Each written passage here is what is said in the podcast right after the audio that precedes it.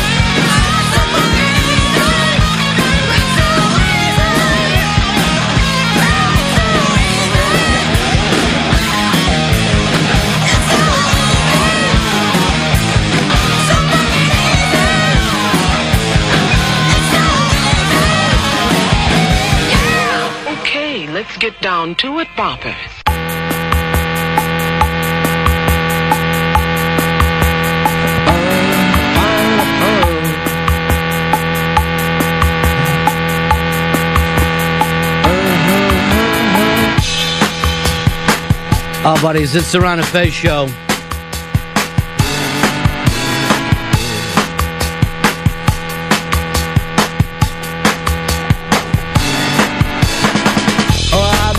Yeah, Ron Bennington, Fez Whatley, Chris Stanley, Eastside Dave McDonald.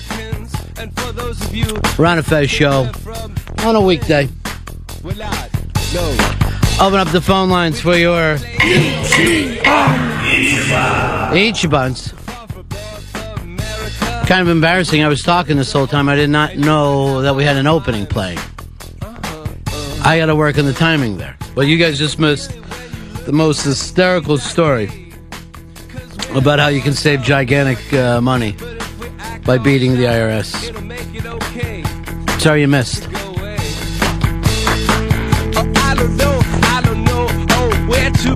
I got off the elevator today to see uh, people crowded around Slash getting their picture taken.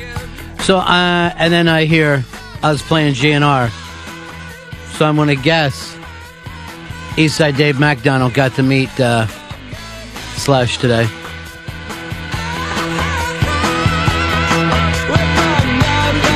Affirmative. Uh, what are you in the Marine Corps now? Unbelievable. One of the friendliest people, one of the coolest guys. Not so much his bodyguard, but Um, Slash himself was fucking awesome. Why does a grown man need a bodyguard? I don't know. I, I had my Slash get up all put on, and the bodyguards put the kibosh Mm-hmm. uh, on it. And then Slash came out, and then he was like so affable that he would have loved it. It was just the bodyguard was like, no, ain't no way. Ain't no way he going in there like that. Why not? I don't know. I You had, thought it would have hurt Slash's feelings? I don't know. no, everyone's dressing like me, making fun of me. It's no way. First, I have a fight with Axl. And other people were making fun of me. And I noticed he's not even doing the slash look anyway. He had the hat on backwards. It was- Backwards hat. Yeah. It was just stupid. He started that during the Use Your Illusion tour. I don't like that. I like the big fucking top Oh, hat. I like the top hat too, but it's hard for radio because of the headphones. That's why I think Why he does he always, need headphones? He's the fucking guest. Was he checking the levels? Yeah, so so that that that was very awkward. But I got a nice picture and I got him to sign my Guitar Hero guitar. so this is uh, your third GNR meeting. Yes, All sir. thanks to our good buddies O and A. yeah, I I could not uh, thank them enough because um I got Steven Adler, then Duff McKagan, now, Now, Slash. were they disappointed that you didn't get to meet him on air? They were disappointed, I think, Yeah. a little bit because it wasn't. They wanted it to happen. They wanted the whole ridiculousness of Yeah. the jumping up and down. No, everyone was cool, including Slash, except for this one fucking big meathead. Did you come up to him later and say Slash won at me? No, I, but You remind you reminded me of like an almost famous when they wouldn't let him backstage, and then he had to get the fucking groupies to let him back there. band aids. Well, I guess you're right. They are there to support the music. I got a picture though of me of Slash signing my guitar, which is cool. How did it get blown up so fast? Erock has some fucking weird photo. Uh, he's got some dark room back there. What is E-Rock a one hour fucking uh, photo mat? Robin? Williams over there. The thing is amazing looking. I know it's great. Could you and Slash get further away from each other? I didn't know he, he didn't say he was taking the picture. I would have actually posed in Right. that case. I would have done a little smile, but still. well, that will go in the smoke zone, my friend. That's Fuck yes. That's smoke zone style. Yeah. So now I have Slash. By the way, I just uh, E-Rock is bringing you uh, hats like that, shirts, and keychains. He's got them all up. He's got a little fucking tchotchke center in the back. I know he's great with that kind of shit. Anything you need. Um, now that I have Slash's thing, I just gotta get Izzy, and then I'm ready. I'll have four of the guys, and then I have my documentary, Finding Axl. So there was only five original GNR guys. Correct. See, uh, whoever was your, because I get this completely with Dave. Whoever was your band at that age is kind of the fucking ones that still make you act like a stupid kid. Yeah, well, I was 10 years old when Appetite came out. So, or I was, I was actually nine, but I really discovered it But when you I was acted 10. 10. I discovered it when I was 10. Sure. And I was like, oh my God, yeah, this is the best thing of, all- of all time. All right, uh, Eagles. Uh, Eagles uh, couch just wrote to me. Why does Eastside Dave always take off his clothes when he gets on O and A?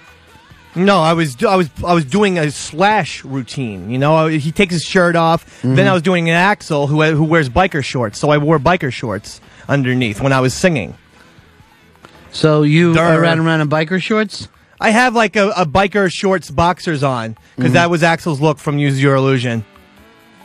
All right, we're going to go through the uh, Ichibans. Well, let me say special thanks to uh, O and A uh, for letting uh, Dave come in and meet uh, one of his heroes, and of course to E Rock for putting the whole thing in a beautiful photo fucking album within seconds. I don't know how he's able to pull it off. Um, let's go to Jackie in New Jersey. You're on the Ron and Fez show. Yes, Ron, I have uh, today's Ichiban. Yeah. Um, I called on September 24th, 2008 to give you the Ichiban that Gary Unmarried was premiering. Today I regret to report that CBS has canceled our good friend Jay Mohr's show, Gary Unmarried. Jackie, how did you pull off deciding to do the lifespan of this uh, of this show? I figured, you know, with Jay Mohr News, it's my job to be the uh, Jay Mohr correspondent to the uh, Ron. and All Fez right. I'm glad we have a Jay Mohr correspondent. What I want is 300 million correspondents for everybody in the United States. So Come everybody will know have a different Moore name. One.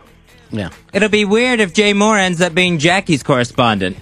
That would be a nice turnaround. Everybody has to do something. Mm-hmm. Uh, I would like to keep the celebs with other celebs. I like to see Jay Mohr keeping an eye on Bruce Willis. That's me. Uh, I saw Jay's uh, Twitter yesterday, and he is a gracious gentleman uh, who said thank you to CBS for five years of uh, work and onward and upward, bringing up he's got his Clint Eastwood movie coming out at Christmas. Maybe this will be what we've always wanted for Jay that little Oscar nod, Best Supporting Actor. Maybe this is his Mystic River. If anyone can give it to him, it's Eastwood. He's been known. People who work for Eastwood get Best Supporting. Morgan Freeman did it. Uh, Tim Robbins got one. Gene Hackman. Please stop bringing up Gene Hackman. Gene Hackman got one for what? Unforgiven. I thought that was Morgan Freeman's. No, it was uh, Gene Hackman guy, but Morgan Freeman got. I thought guy for a million Million dollar, Dollar Baby. is what you were going. Yeah, I would have used Million Dollar Babies as uh, Billion Dollar Babies. I would use the same fucking song and just brought them out and put them in Alice Cooper stuff. Um, Jimmy, you're on the Ron and Fez show. And Bonners. Yeah. Uh, lost last night, steps it up again. Ben is a badass killing machine. Excellent episode, buddy. Oh man, well, they all sat around the fire with the torch like Survivor. Oh, that was unbelievable.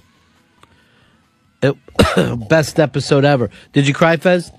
I got no water here today. I'm trying to get everything worked out with the kids. It's a strange day. No, I really didn't cry, and I wasn't that into the episode. When I saw You're Just Like Me Now, I just thought, all right, now we're just running through things too fast. We were in a state of tension over at uh, uh, Casa Bennington. Uh, nobody could move, and then occasionally we would scream out, "Oh my God! Oh my God!" Hicks, where were you on this one? I loved it. I love Ben fucking fucking just turn on everyone. Ben, uh, one of my annoyances of this season is that we're getting further and further from Ben. I still, uh, Dave, where are you on it? absolutely loved it. Yeah. And that made me two for two. I told you Sayid would redeem himself, Ben would turn bad. I said it, happened. Well, we haven't seen yet. There's no way he's going to the good side. He can't. He is born evil. Maybe, but that doesn't mean that he doesn't have a fucking get even moment with the smoke monster. And I still don't know who the smoke monster is. I mean, Fez's stuff of finding out stuff too fast, I'm just the opposite. I'm feeling like uh, there's going to be so many things that we don't know. My only problem is this, though. Uh, like with the bet, I don't like the constant heel turn. A heel turn doesn't work if it happens every week. You've got to fucking spread these things out. He doesn't get to save his daughter. Oh, that's such a good. Seriously, save that impression for later, because I'm going to have you. There's a new character on the show. We're going to call it Ben Linus, and that's going to be you. Jack? Um, but what's all happening in the alternate uh, reality? Really fucking exciting stuff. Here's my fucking feeling right now. The two realities are going to merge somehow. I still don't know how, David. I still don't know why that other reality is so important.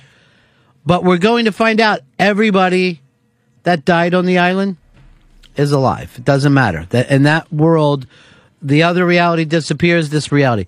Everybody who was ever killed on Lost lives.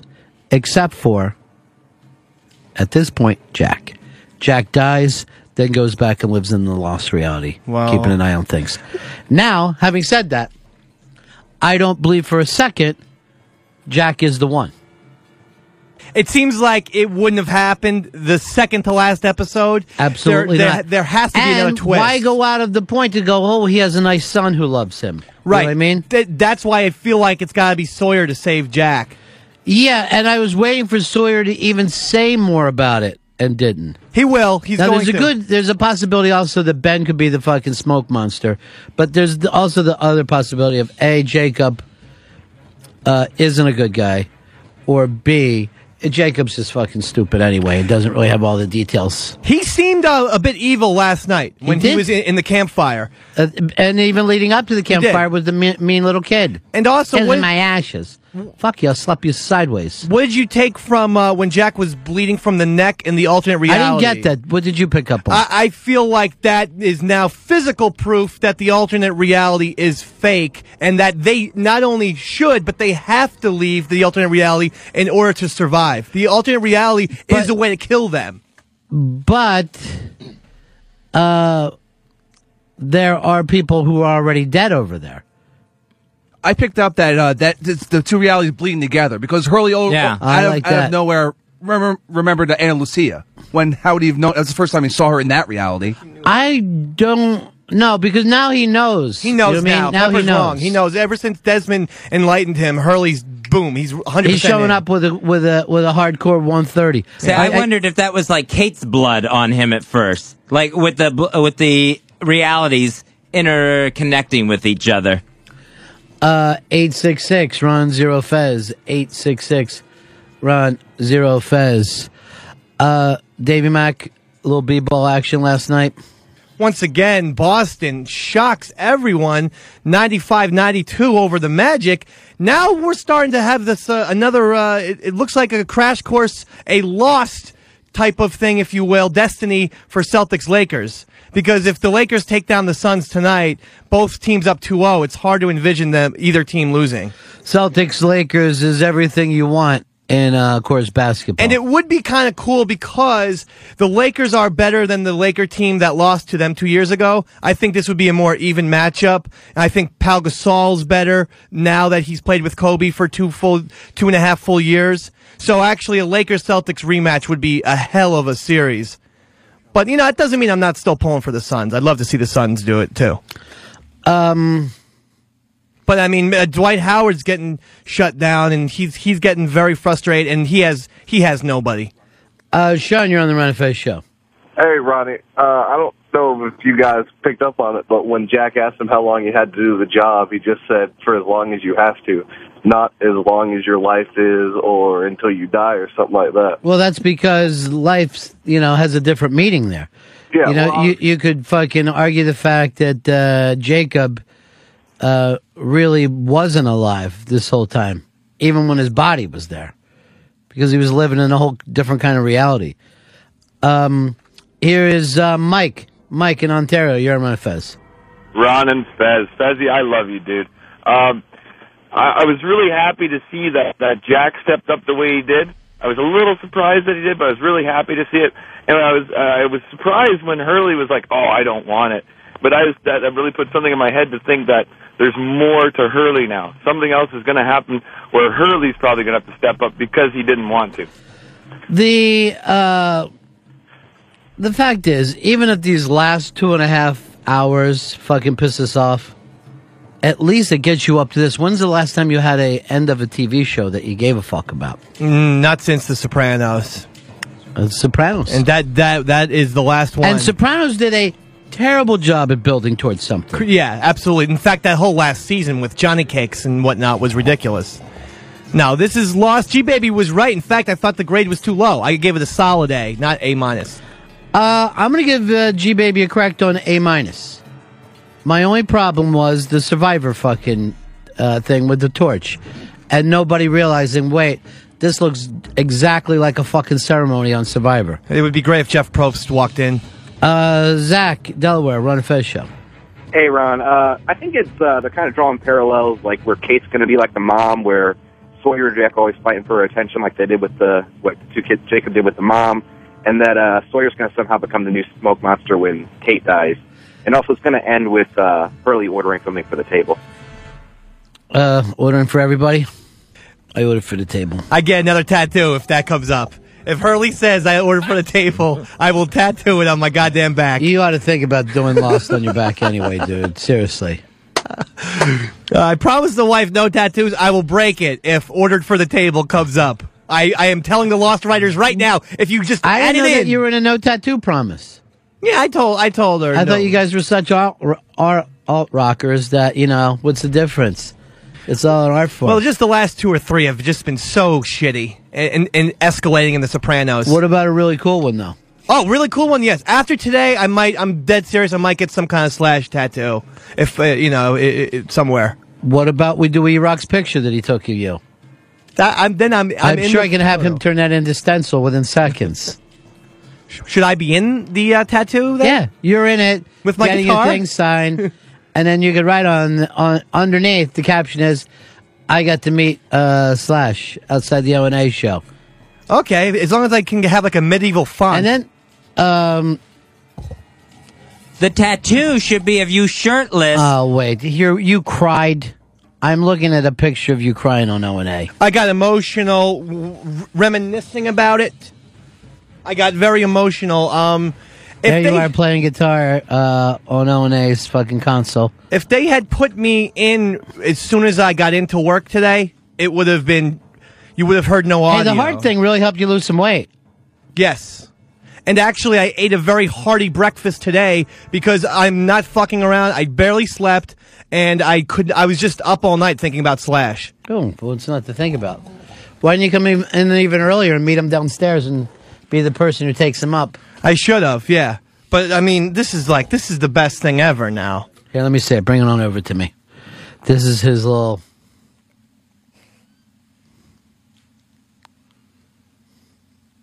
We're bringing it in.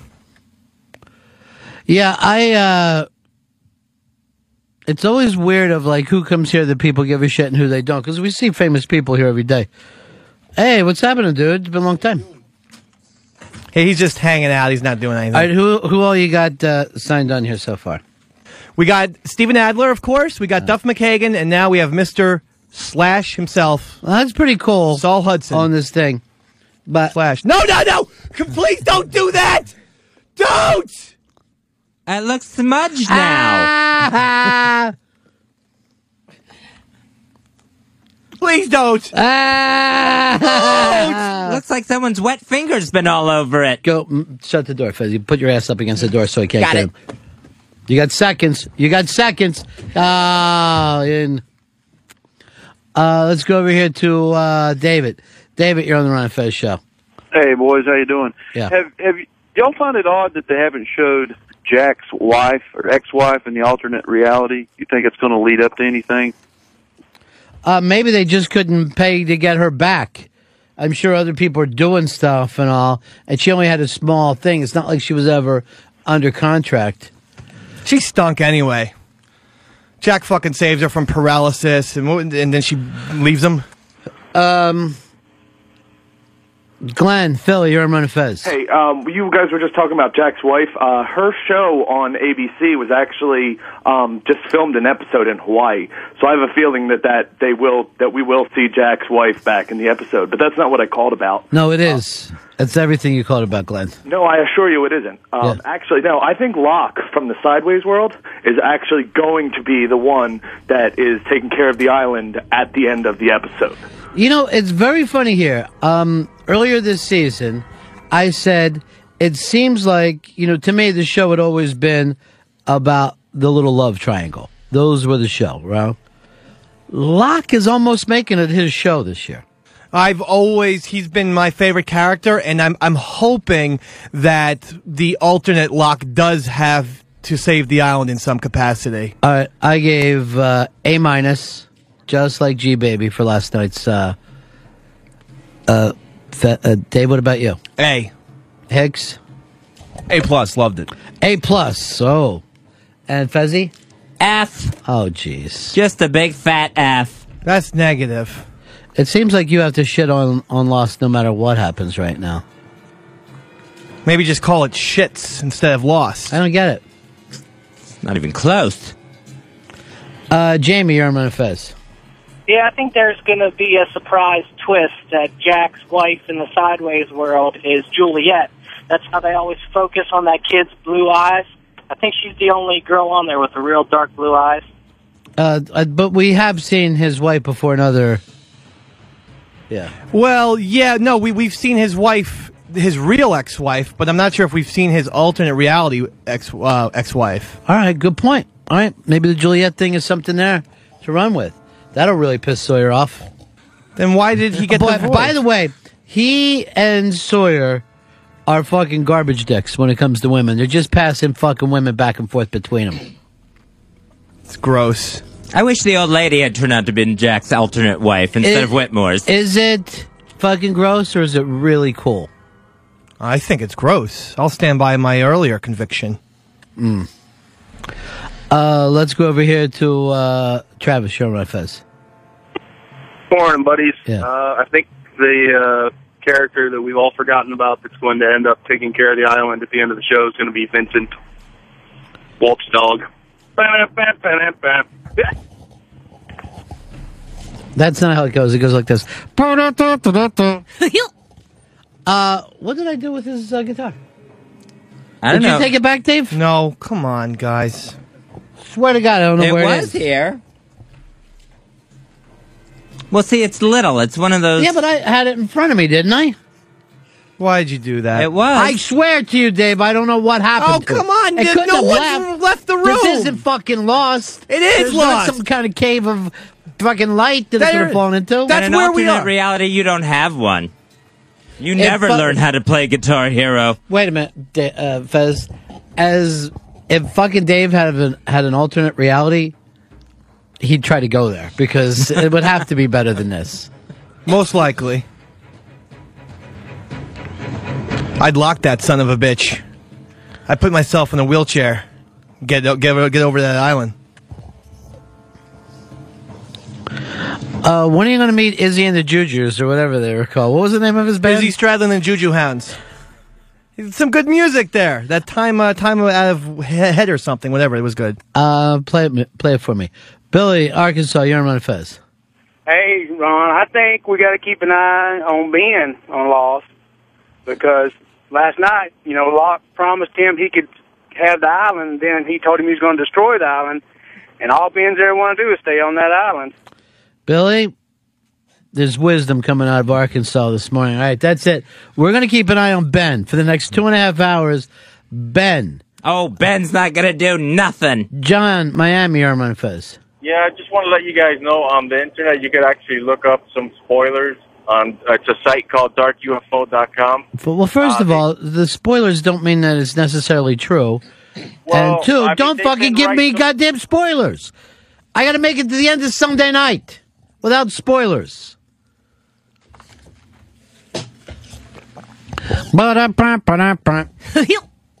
Uh, coming up a little later in the show, uh, we're going to play. I was going to say part of the Unmasked uh, with Colin Quinn, but I think we're gonna. I think we might just play it through for you folks. Um, James, you're on Fez. Hello? Yeah. Yeah, I heard you have a guitar for sale, Ronnie. I'd like to buy it from you. What kind of money are we talking about? Uh, I don't know, ten, twenty, thirty bucks maybe? Yep. Well, you're saying thirty dollars. This has been signed now by sixty percent of Guns N' Roses, the original members of Guns N' Roses. Yes, and it's mine. Thank you. I had the foresight to do that. Uh, John, you're on Manifest. John. John, you, we got you, buddy. Scott. Well, whatever your name is, start Oh, speaking. sorry. Yeah, Dave, did it ever occur to you to get Guns N' Roses to sign something better than a stupid toy controller? Uh, Maybe, like maybe a poster or a real guitar? Can I tell you something though? In terms of collectibles, this is actually pretty brilliant on Dave's hand. Slash, it was Slash's fucking game. That's why I did it. That- you know, and I never thought I would actually get Slash himself. So I got the other two guys. If you get the five original guys signing this fucking fake guitar with smudges, No, come smudged on. by a radio legend. Don't smudge the guitar, please. Seriously. Don't do it. Well, that's if we can find it. So I want to start shooting my documentary, Finding Axl, where I get where I, I search the country to have him. Why don't you write last another documentary called Finding Rent Money? why would you laugh at that? I can see why everybody else would. I know. Thought it would annoy you. Um, it's all rolling now, though, huh? With the bosses. Oh yeah, it's rolling. It's rolling, rolling, rolling, sipping. You gave him a line in the sand, right? Yeah, I did. I gave him a line in the sand. Not a firm line in the sand. Well, sand is you know. Do they have the date? Um. Yeah, I told them that the I told them the date as well. They know. They know the story. Dave Pound, don't you hear me calling? Here's your here's your problem. Fez Whatley ready to step up. That's your problem. You're catching him right when he's getting stronger and on the comeback trail. I'm glad about that. And that's going to be the double bluff. That's going to be like uh, the Cold War. Two fucking nations looking in each other's eyes. Yeah, but there we we can all be in the happy family together. Tony, PA, you're around Fez. Hey, Ron, I just wanted to mention, I, I agree with Fez on this lost horse shit. All six years or five years, we get to the numbers. The numbers, first couple seasons were all about the numbers. Now we find out it's just some numbers on a wall. That, eh, he's just crossing off. Uh, yeah, that's exactly right. It makes Shopping perfect list. sense. What else would you want it to be? You have otherworldly people fighting over the fate of not just uh, this island, but the entire planet. And this isn't weird enough for you? Oh, I thought those numbers were going to be something creepy. They are something fucking creepy. There's different realities happening at the same time. Did that ever take place in the Mary Tyler Moore show? Fuck no. Best show ever, man. Mary Tyler Moore it was lost, and they had a great ending. Long way to Tipperary. Um, let's go over here to uh, Bill. Bill in Jersey. A big ass 2975 buddy. I'm gonna hit this for you, Bill. Ron, I uh, there's something special going on in Philadelphia right now. It involves a team in orange and black, an old lady who duets uh, with uh, a young lady singing "God Bless America." We're two games away, and that's all I'm going to say. I can't mention it. Don't even mention what's going on, bro. But it's been one crazy. It's been one crazy story. Oh, and uh, happy birthday to Michael Leighton. He's 29 years old today. 29 years young, I like to say for him. There you go. All right. One year till it's all over for him. Happy birthday. Dave Mack, when are you going to hit 30? I'm 32. Jesus Christ. Everything's going by for me. Feeling good. Everything's going by like there's no tomorrow. Time gone by. Uh, all right, here's an Ichiban. I find this uh, to be an interesting story. Uh, this story will pop up every once in a while. This time it's taking place in Connecticut. Uh, there's an attorney general up there in Connecticut and a Senate hopeful, Richard Blumenthal. Blumenthal is his name.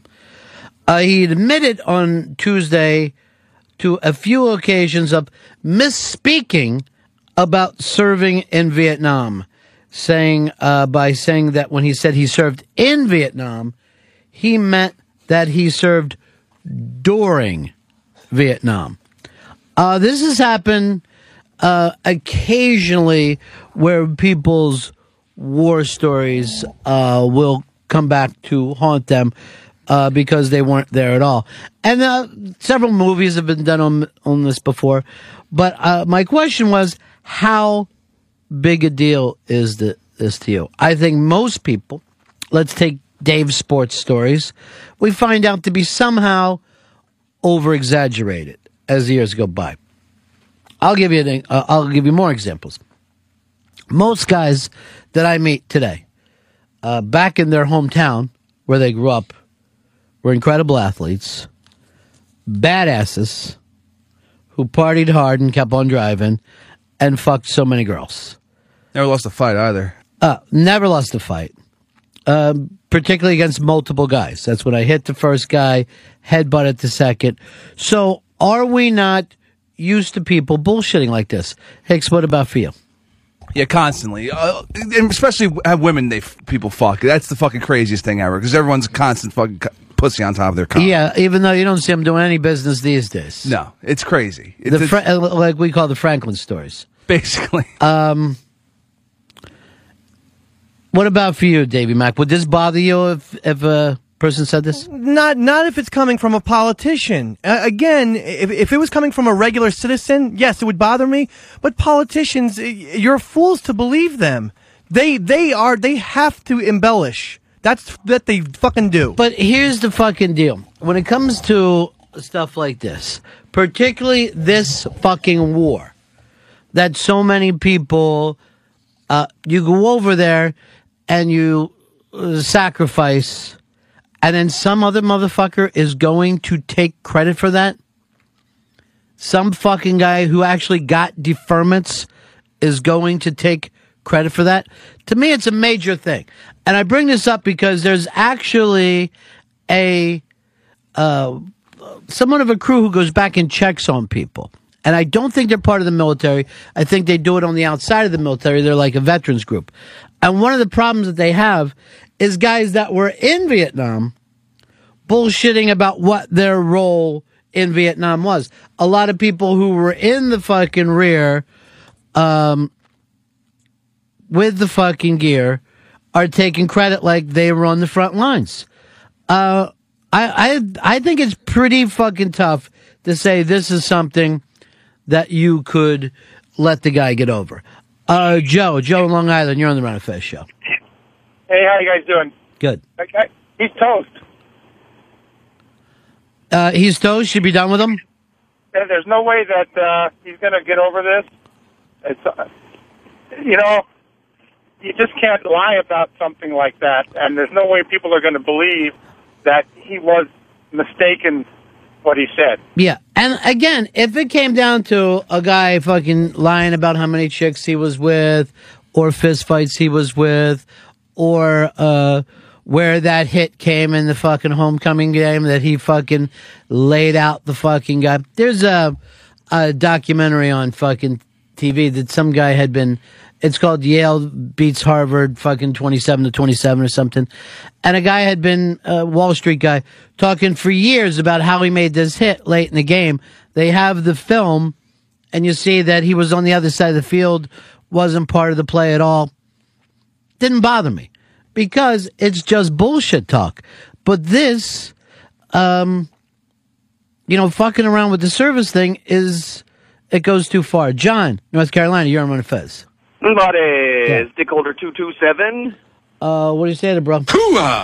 All right. Uh, listen, Ronnie, this really infuriates and sickens me that, like you said, people who did serve, die, maimed, wounded, and whatever, really put their heart and soul in it. This guy didn't misspeak. He just didn't think anyone would ever find out. Right. Now he's got some lame excuse. Well, here's like a child. Yeah, I mean, and even the other part of it, when you're talking about Vietnam, there was a lot of guys over there who didn't fucking want to even be there. You know what I mean? Like it wasn't even their idea to go there. Somebody had to come to their house, tap them on the shoulder, force them over there, and then they end up in a firefight. Um, and I feel the same way about some of the 9/11 stuff, where if you're saying I was down there, I was in those buildings, you better be fucking telling the truth because it's important to people. There's certain things you can get away with bullshitting us about because it's it's not that important to us. You want to fucking tell us that you were uh, fucking in the debate club in an Ivy League school? Whatever, you fucking asshole. I don't give a shit. Uh, but you can't get confused up with telling, doing a speech saying, when I was in Vietnam, we didn't fuck around, when you were really in the United States and Vietnam happened to be going on. Um, here's, uh, here's Eddie. Eddie in San Antonio. You're on my face. Ronnie P. Yeah. Hey, man, I gotta agree with Dave on this one. Uh, he's a politician, man. What the fuck do you expect? He lies for a fucking living. He just got caught, so he's out. Yeah, I get that completely. Um, and I'm fucking, you know, I'm fucking hip to the whole thing about that, but it is something different. And the weird thing is, I remember fucking, you know, uh, guys who were back from Vietnam and shit, and this is even years later, and you start uh, asking them questions about it, and they'd be like, hey, I ain't fucking here to talk about that shit. Like, it's the last thing that was on their mind to talk about, you know? It seems important to me. Uh, let's go over here to uh, Scott. Scott, Oklahoma, you're on Fez. Hey, Ron. Um, it's been on the news a lot that Blumenthal also lied and said that he was captain of the Harvard swim team, and he and he was he was not. I have less problem with that. Go around and tell everybody that you were an alternate to the fucking Olympics. It doesn't mean shit to me. Fucking bring up the fact that one time you got a fucking hit off a guy who went to the major leagues. I've had a million guys at bars tell me this. Yeah, Gordon Ramsay said he Them- was uh, English soccer team. Yeah, uh, tell me another time about how one time you backed fucking Sylvester Stallone down in a bar. I don't give a shit. But when you're sitting around talking about f- your service, it's it's an annoyance. Michelle, West Virginia, you're on Manifest. Um, I think this this congressman or senator, he's denigrating everything that he's supposed to stand for by saying that about Vietnam. Hmm. I mean, he's just bringing he he's just bringing everything down. He brings the guys down that serve there. He's bringing politicians down. And Dave is a fucking maroon for expecting and condoning politicians to lie. No, I'm not. You, are You know are. what? No, no, you are, Dave. You No, are you a are. fucking asshole to think that. You are the asshole. Uh, and why am I an asshole? Because I believe that You're the maroon. should Be honest. No, but the, honestly, Michelle, if you are, don't even know what a maroon is. That's true. I do know a maroon. I know what a maroon is. A maroon is a All right, naive stop person. it, Dave. Um, here's uh, Gordon and Shannon. You're your ass, Dave. No, I don't here's Gordon in Canada. You're on Manifest. Hey, uh, you know, I was a truck driver for about six, seven years, driving all radio through the states, and uh, I every every ex-military person I ever met was like, "Oh, I could tell you what I did, but then I'd have to kill you," kind of crap. Never met one clerk, never met one cook, never met anybody who wasn't special forces. I always found that amazing that there's not one single normal. It really is true, and I think that's why these guys started to go after it because sooner or later now, what happens when enough people do this? If someone starts to talk about their military service, the rest of us are like, "Here we go, the shit's rolling." It's almost like we've taken away the real stuff because we've heard so much bullshit before. I'd like to see him lose his attorney general job over this. I think it's that important. He Uh, is such a creep. You know, I'm not out to ruin the fucking guy. I'm just the opposite. Uh, see, I don't want to get into that fucking thing of immediately, you know, the rest of us jump on the fucking guy who got caught doing something. Like every time you see somebody who gets in trouble, every other asshole out there goes, yeah, let's get them. And then you all beat the guy to fucking death to feel better about yourself. I think just the opposite is like, we need to kind of look fucking inside about some of this military stuff. Everybody across the fucking, uh, across, I'll, I'll give you another example. I have met so many fucking people that have been to Woodstock uh, in fucking 69. I had a guy fucking sit there and explain a story to me, and this guy was a newscaster. About, and I go, when did you get there? And he's like, oh, I went in on a bike and I pulled in, and, and he fucking explained when Hendrix was there, right? And I go like this Hendrix was there at the end of the thing. There was only about 50,000 people left. Now, what fucking news are you delivering, motherfucker? I don't like people who lie about Woodstock either. Was it Sam Donaldson? No, it wasn't that kind. It was a local news anchor, some fucking idiot from Fez's town. Okay. Um, but you see what I'm saying, Fez? I I hate that thing. It's like it makes you feel like you're you're a Christian. As soon as one fucking Christian gets caught getting a blowjob, all the rest of them fucking dive on top of it, you know, and act like this has never happened. I think it's I think it's just the opposite. I think most of us do something along these lines. Most people bullshit. You better bullshit in this world. Yeah, I mean you have to, but But, at a certain point, you got to be careful what you're bullshitting about. But the, the I, I just you know with politicians they say one thing to an audience because they know that it, they'll get over, and then they'll say the exact opposite to a different audience. But here's the deal: it's almost like being, i i and that doesn't bother me as much. I know that they're all lying fucking scum. I get that, but at the same time, you have to be careful what you're lying about because it's almost like being in school where you said, "Oh, I fucked the new girl," and then she gets that reputation and fucking hurts her. I think this hurts the guys who actually fucking served. And I'm not here to protect all the flag wavers and all, you know, not those fucking people. Not the ones who say, oh, this, that. I'm talking about the exact fucking guys who did these things. And maybe the rest of the, their lives were not fucking good. Maybe even the things that they did in battle might have been less than honorable. But they fucking did them. They fucking deserve to fucking hold on to that. Um, let's go over here to uh, uh, Tom. Tom, you're on my fez. Hey, what's up, buddies? Yeah. Hey, everybody lies. Clinton did not have sex with that woman. Right. OJ didn't kill his wife. Bullshit. We know that. Yeah, I get that, but there's some things I think you got to fucking draw the uh, the line in. Uh, Brian, you're on the Ron and Fez show. Hey, Ronnie. Um, I I think that it kind of speaks to how we look at service in the military now and, and Vietnam. I mean, back then, if you were you came back as a soldier, everyone hated you. A lot of people hated you, and now it's it's like a badge of honor, and it kind of can be looked at. But here, here's the bullshit stories that happen. Not everybody fucking hated those guys during Vietnam. Go back and look at the numbers. The fucking country was always on the fucking side of Vietnam. Nixon won in a fucking landslide. Those spitting on soldier stories turned out to be bullshit. We just live in this fucking constant realm of of this fucking urban myth getting repeated enough so it becomes true. Uh, let's go over here to um, Spike. Spike, you're on Fez. Hey, Ronnie, uh, you- you're absolutely right, man. This is thoroughly disgusting. And there's a lot to be said for the humble, quiet hero. A perfect example is John Walton of uh, the Walton family that founded Walmart. This guy was a decorated Green Beret medic.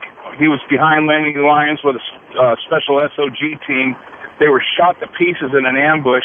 This guy ran around patching up all his shot up team members and saved lives. And uh, he never wanted to talk about. It. He never said anything. He never went around blowing his own horn when he went back to the states. Uh, he was perfectly content with people not even knowing what a hero he was on the battlefield. Yeah, there's a lot of people who comes back uh, and say, you know, I that even the ones who survived uh, something like that that might have guilt about it. That even though they did 99 things that were fucking amazing, they're like, yeah, but I could have went back that other time, or you know what I mean? You get caught up in a, that weird survivor's guilt thing. And for people like that to that never talk about it, to see a guy doing this shit, it's fucking uh it's got to be fucking insane. Um let's go over here to uh Jeff. Jeff, New York, you're on. Hey, Ronnie. Hey, Dave, I just wondered if you'd feel the same if uh, you had an uncle who died August 29th, 1968 over there and uh, the AMVETS at your hometown was named after him. I have had an uncle uh, die in Vietnam, sir, and that's A. B. I'm not condoning this man lying. Seems like you are. No, I'm You're saying. Then I'm why'd you saying- get caught a maroon?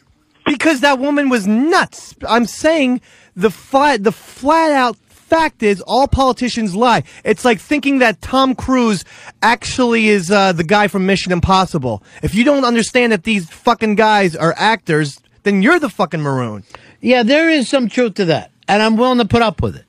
I'm seriously willing to put up with them saying that they believe this and they do this, but I don't want them fucking taking uh, credit for something they didn't do. The guy's a It piece of shit. Me. The guy's a piece of shit. But don't we know that they're If pieces he's, of shit? if he's such a piece of shit, why is his face your next tattoo?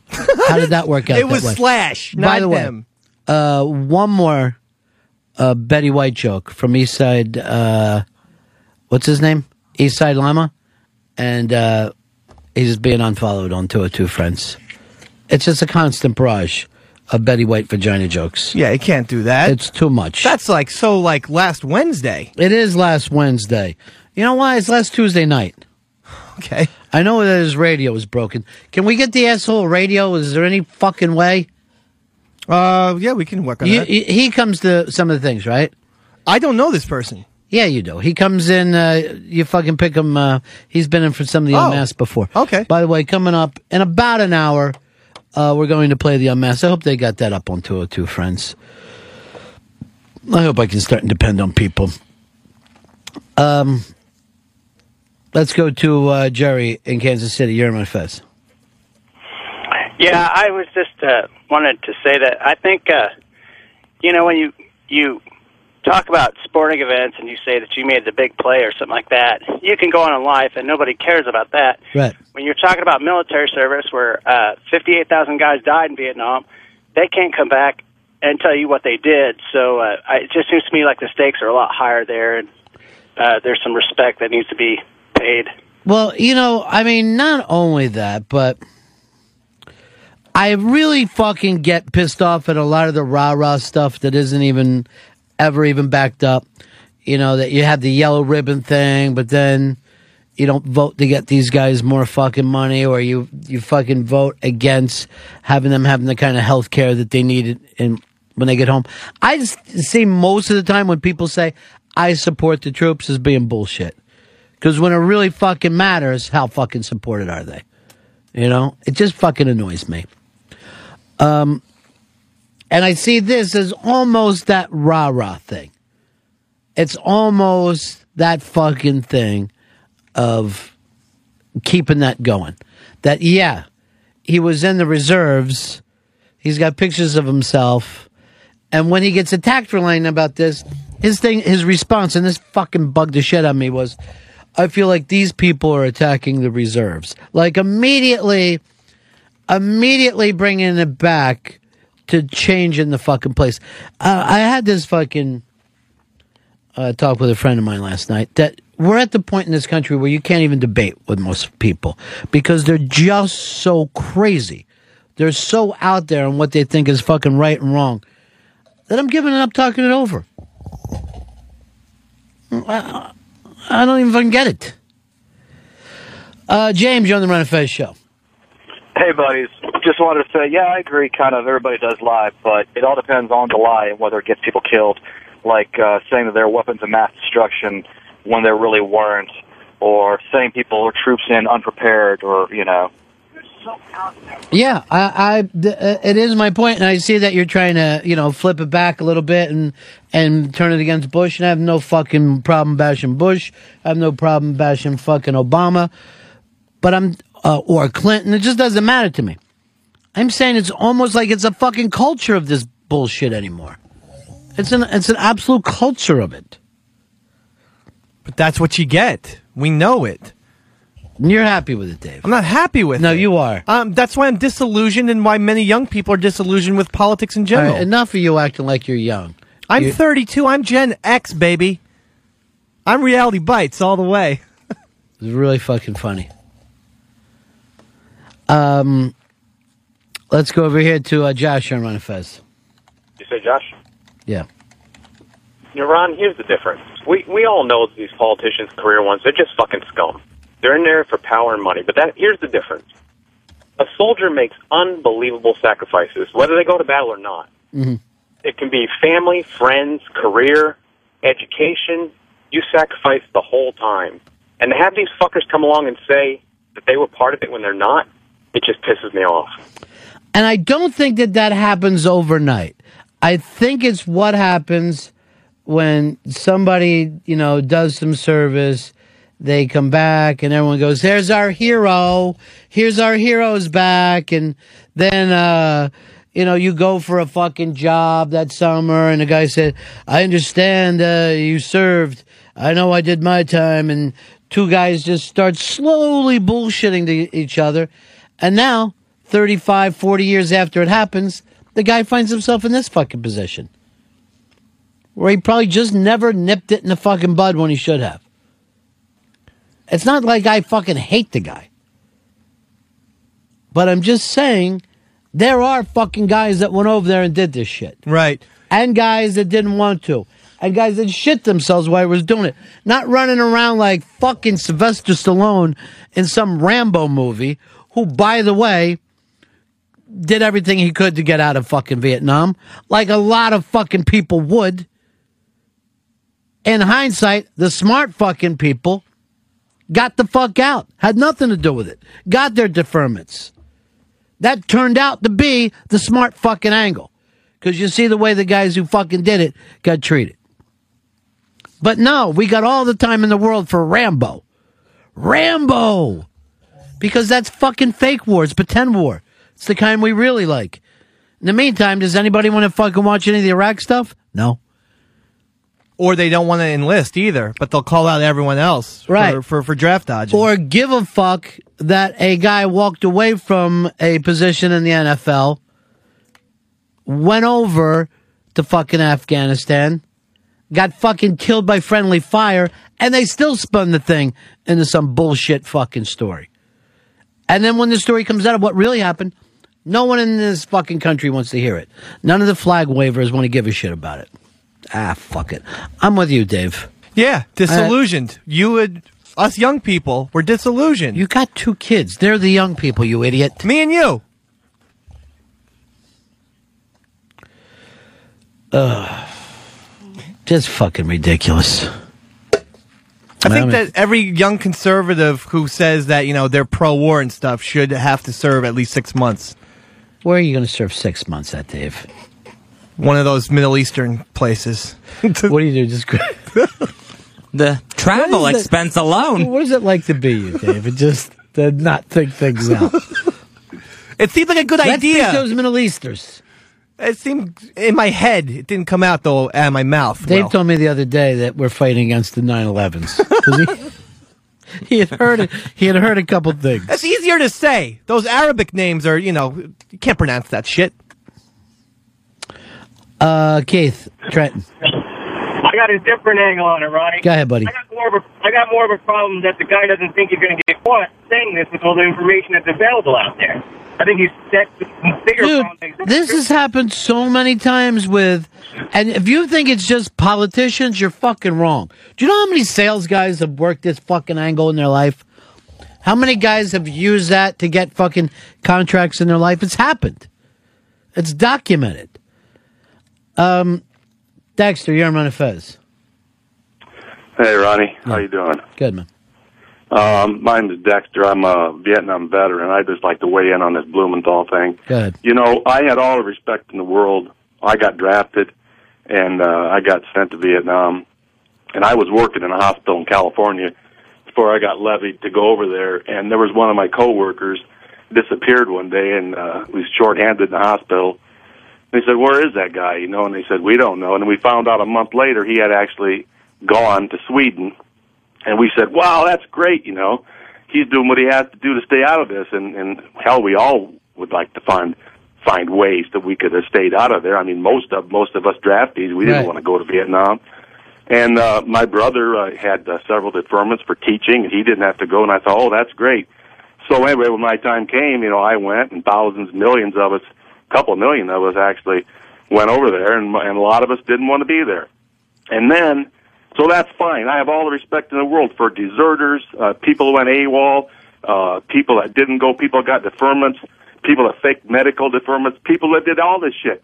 That's fine. But don't come back 40 years later and say you was over there doing that shit. Now, I am not a war hero.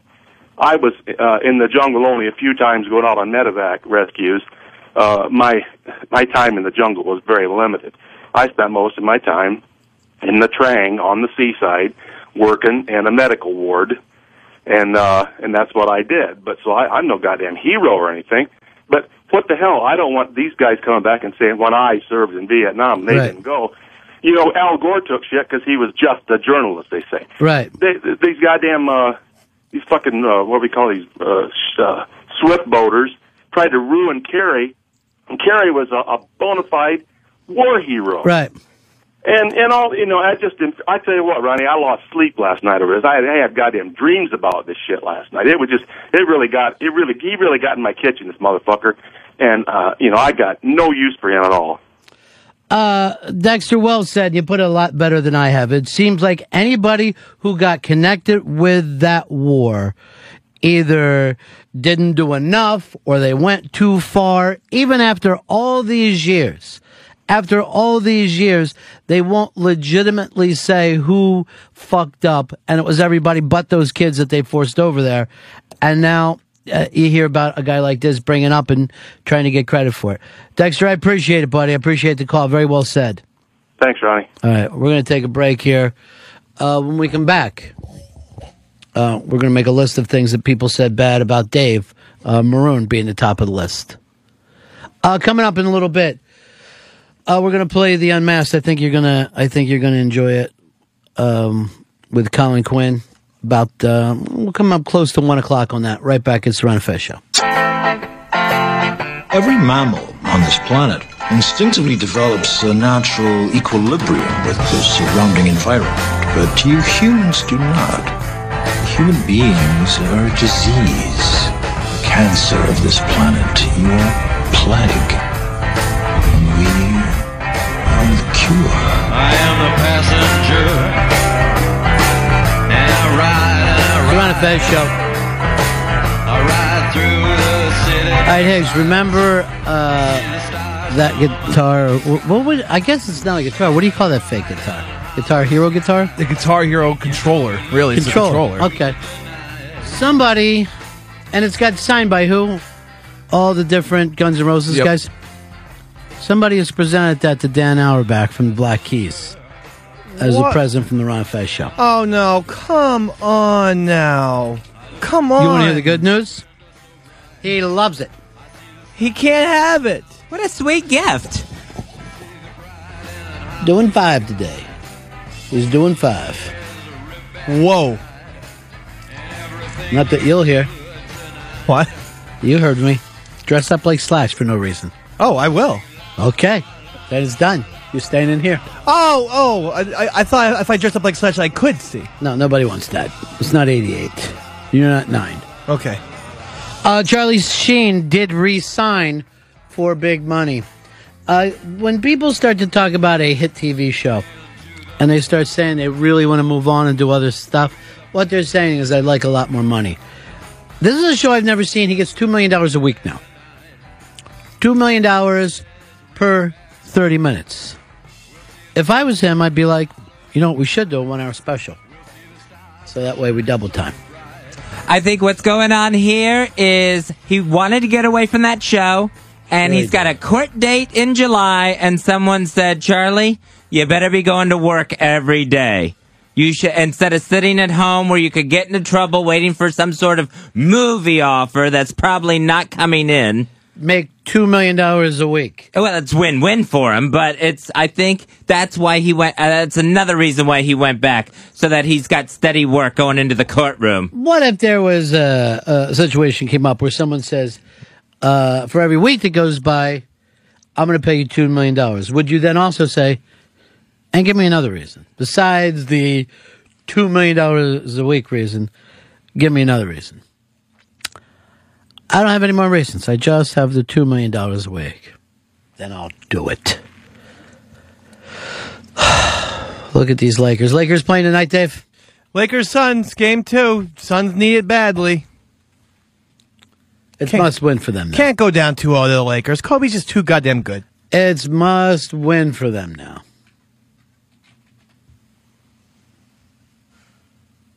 Absolute must win. 100% win. Um, I was thinking if we were going to meet aliens from outer space, Uh, would you want to meet them with them coming here to Earth or go to their planet and we get introduced to them on their turf, on their soil? so your point is, would we want to be the astronauts or just looking up in the air? Right. Well, at this point, we don't have much choice. If they want to meet us, they're coming here. I think what I, I want, I would like to go to their planet. If we had the choice in it, I would want to go to their planet just so when they come here, that. You struggle with a flight to Florida. How are you going to go outside of the solar system? Well, if it was safe. Well, if I knew, if I, if I knew it was hundred percent safe, I could get away with it. I think. But you know, if they come here, they see the giant. Is that really him? Wow. Uh, we got a special call on the line here. Donnie Dunphy, ladies and gentlemen. Donnie, how are you? How are you, man? What the fuck is up? What is going on? Uh, are you still up there in Canada? What's happening? Oh yeah, I'm killing it in, in Newfoundland, man. Having a time. Uh, what what's happening? I know you're doing a lot of music. What's going on with the career?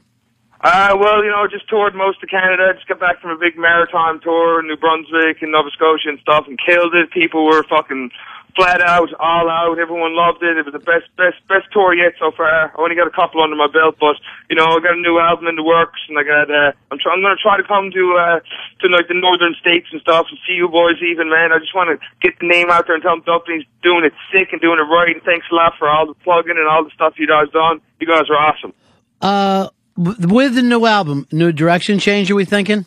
Uh, it was kind of in the same direction. It's still, there's still a bit a bit of love hate relationship with everything. Uh huh. So, uh, you know, it's, it's, it's, it's coming along great. You know, we're halfway through maybe. And, uh, yeah, like I said, uh, and we got a couple of different names. I'm going to throw one at you now to what's the name for the new album. It's called Average Savage. What do you think? Average to average? Average Savage. Average Savage. Uh, Hicks, where are you on this? Big hit, loving it. Loving it? Not too eh? Uh, yeah, it's it's pretty strong. Yeah, yeah. So you, How, how, are, how are things looking on your end of it? we're good. Everything's good in New York, man, and everybody's always talking and wondering when you're going to come down to the states. Oh man, my, that's my, that's my next goal is to get down there, man, and then just just have have fun, man. That's all I'm about. Is just go and meet everybody and have a fucking time, man. You know? Dunphy in New York, forget about it. That's it. Seems like a documentary re- ready to happen. Oh yeah, there's everything in the works, man. People are throwing all kinds of stuff at me, but I just want to be me and take it easy. And uh, I'm also going to do uh, an Evolve festival. It's in uh, it's in Nova Scotia, uh, Canada, or whatever, in Antigonish. It's one of the biggest festivals in Canada. It's a three day festival. And it's called the Evolve Festival, and uh, I'm going to go there and kill it. And I got a few more shows around there, so hopefully I can get down to see you guys in New York or whatever. And anyway, DonnieDunphy.com is killing it. Everybody loves it, and Dunphy's here to stay. Woo! All right, Dunphy's here to stay. Thanks so much, Dunphy. Thanks a lot, boys. Love you. Talk to you later, Donnie Dunphy. Uh, haven't talked to him in a long time. We got a little Dunphy rock to play for people. Yeah, we got some Dunphy. What do you want to play, Hicks? What's Can we go a classic having a time? yeah? Have Let's go time? having a time. We got to re, uh, you know, we got to re up this thing here because, of course, we got blown up with it at first. Yeah, but now, like he says, he's killing it, and he's here. He's here to stay. Non-stop killing it. Yeah, he's nonstop killing it. He's doing that festival. Things are happening. Uh, let's uh, plug. This is the great Donnie Dunphy. Go to DonnieDunphy.com, by the way. Uh, and this is his original big hit, Having a Time. My first 50 bucks rolling smokes for motor. First thing I bought was a case of beer and a rubber. I was born in the cab and the bars were too. Looking at each other, sure our doors at you. There's nothing like sitting with a bottle of screech, a purity cracker and a bucket of salt beef. Then heads the Jimmers to get me script, and you know what that means. 1200 reps! Drop down the nine sitting next to me. I'm weighing grams, she's watching Jeopardy. See, I get some inspiration from the movie Dune. Best order wasn't Gracie, it was Boo Kaboom. Donnie, Donnie, Donnie, Brenda, what do you want?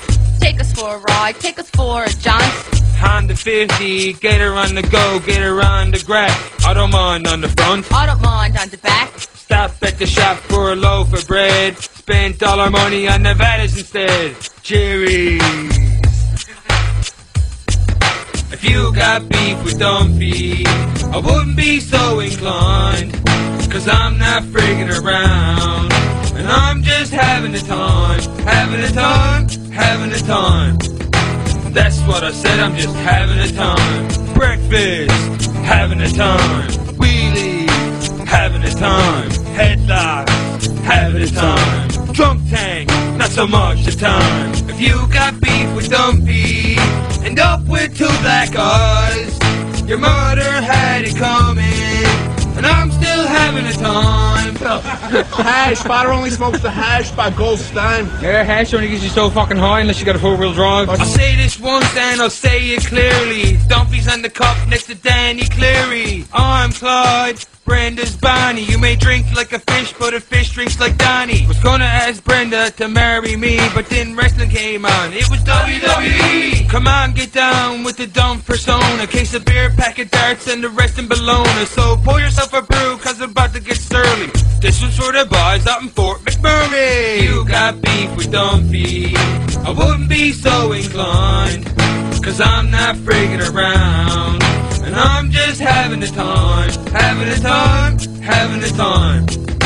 That's what I said, I'm just having a time. George Street, having a time. Brenda, having a time. Bingo, having a time. House arrest, still having a time. So look, that's my story. What are you at? Like Danny Williams, I'm putting Newfoundland on the map. And Labrador.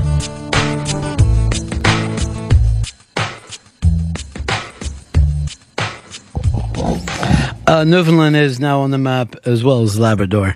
Donnie Dunphy, you gotta love the guy. It's a show. A pleasant surprise. Slash. It is. Then Donnie Dunphy. This is great. It really, you know, it's one of those days. I'd like to change the name of the show from Ron and Fez to Monsters of Rock. If there's one fucking name that would fit this show, Monsters of Rock. Because you never know who's going to be calling.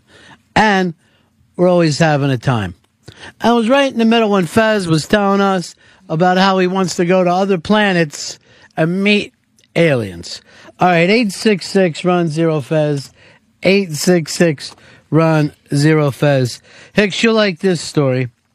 Uh, remember about the little girl who was killed in the SWAT raid in Detroit? Yeah, I heard That that. had you so furious? I was pissed. Because, like you said, her parents were just having a time.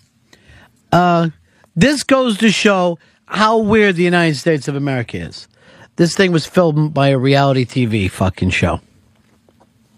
Well, I think it's like the next, the first 48. Yeah, Uh, it's it's fucked up. No, the name of the show is The Kardashians. Now, what they were doing in the middle of this is beyond me. That big fat ass been there in Detroit. There's something about that ass, isn't there? Oh yeah, but this is crazy. Yeah, They call it the second best. and um, now that this this film crew is revealing that there was a cover up because originally the cops said they busted into the house and shot, but the uh, camera crew caught that they were shooting into the fucking house from the from the porch. They don't know what the fuck they're doing. It's crazy. Panic in Detroit. And they threw the flash grenade in too beforehand, before knowing who was exactly in there. That there was a little girl on the couch. Oh Jesus Christ! I would have thought Survivor or Celebrity Rehab would have been the reality show with the first fatality. Oh, I don't know the name of this show. Or what I watched the show. It's Huh? uh, I watched the show. It's basically a reality TV TV version of CSI. They uh, they they start the show with a, murder, you know, a, a body. In then, this case, the cops do it. yeah, and then they have the cops try and solve, you know, who yeah, who killed this should be fucking Detroit CSI. We found the body. Oh, I know who killed him. Us, the fucking Detroit cops. Well, it makes you think that they did some sh- these shenanigans just to uh, appease the television show. Sometimes you worry about that. Sometimes they're like, we need a really good fucking show Yeah. today. And I can see that happening. Oh, God damn, drives me crazy. All right, here is uh, more news, and this is another great story. U.S. Coast Guard has discovered 20 tar balls off the coast of Key West, uh, saying it can't determine yet whether they're from the Deepwater Horizon spill in the Gulf. If they are, they're the first sign that the oil from the spill is entering the loop current, which will carry it through the seas and um, then up the east coast of the United States. So apparently, Fez, your side of Florida, Gulf Coast, should be safe. Yeah, because now it's going to whip around and ruin the entire east coast of the United States. Right. It's um, it's it's say goodbye to seafood. We will not be Well, able. it's a to, pretty big ocean, Fez. It's not just that one spot. but it's going to be so expensive. Who's gonna Who's gonna want to buy the yeah two hundred dollar lobster or whatever? I ain't eating any Florida lobsters anyway. I get them from Maine. I go cold water. I don't go down there to Florida with their clawless lobster. Which, if anything, I like to smack somebody for in, down there for calling something a lobster that isn't. When you say lobster, to me, you're talking Maine lobster. You're not talking about some clawless lobster. drives me nuts. And then two, uh, stop calling something dolphin when it's just a fish. HTG, you disagreeing here? I had no idea there were clawless lobsters. Oh. You've never been to uh, Florida? I've been to Florida. They get those little tiny things. I don't know what the hell they are, but they're not the big famous Maine lobster. Doesn't sound like it. I, I wouldn't accept that as lot. First of all, the claw is the Is first where thing it's you go at. for that. Yeah, that's Yeah. where all the action is. The tail and the cl- there's a little in the tail, right? And then there's claw meat. Do you know what I'm talking about? Those tiny little lobsters down there. No, I've never been to Florida. Fezzy. Um, I'm not sure what they're called, but They're tiny little fucking lobsters. They got like little nothing. Crabs? They no, they're lobsters. They call Oh. them fucking lobsters, but it's a Florida lobster. Okay. Now, if I'm down there, I'm gonna d- no. This will affect if Fez is right. One thing that I do like stone crab, and that's where you only eat the claw. This you catch a stone crab, break off the claws, throw it back in. Oh, that's weird. Very nice. It's basically like their claws are apples. Oh, This is just a swimming tail. Yeah.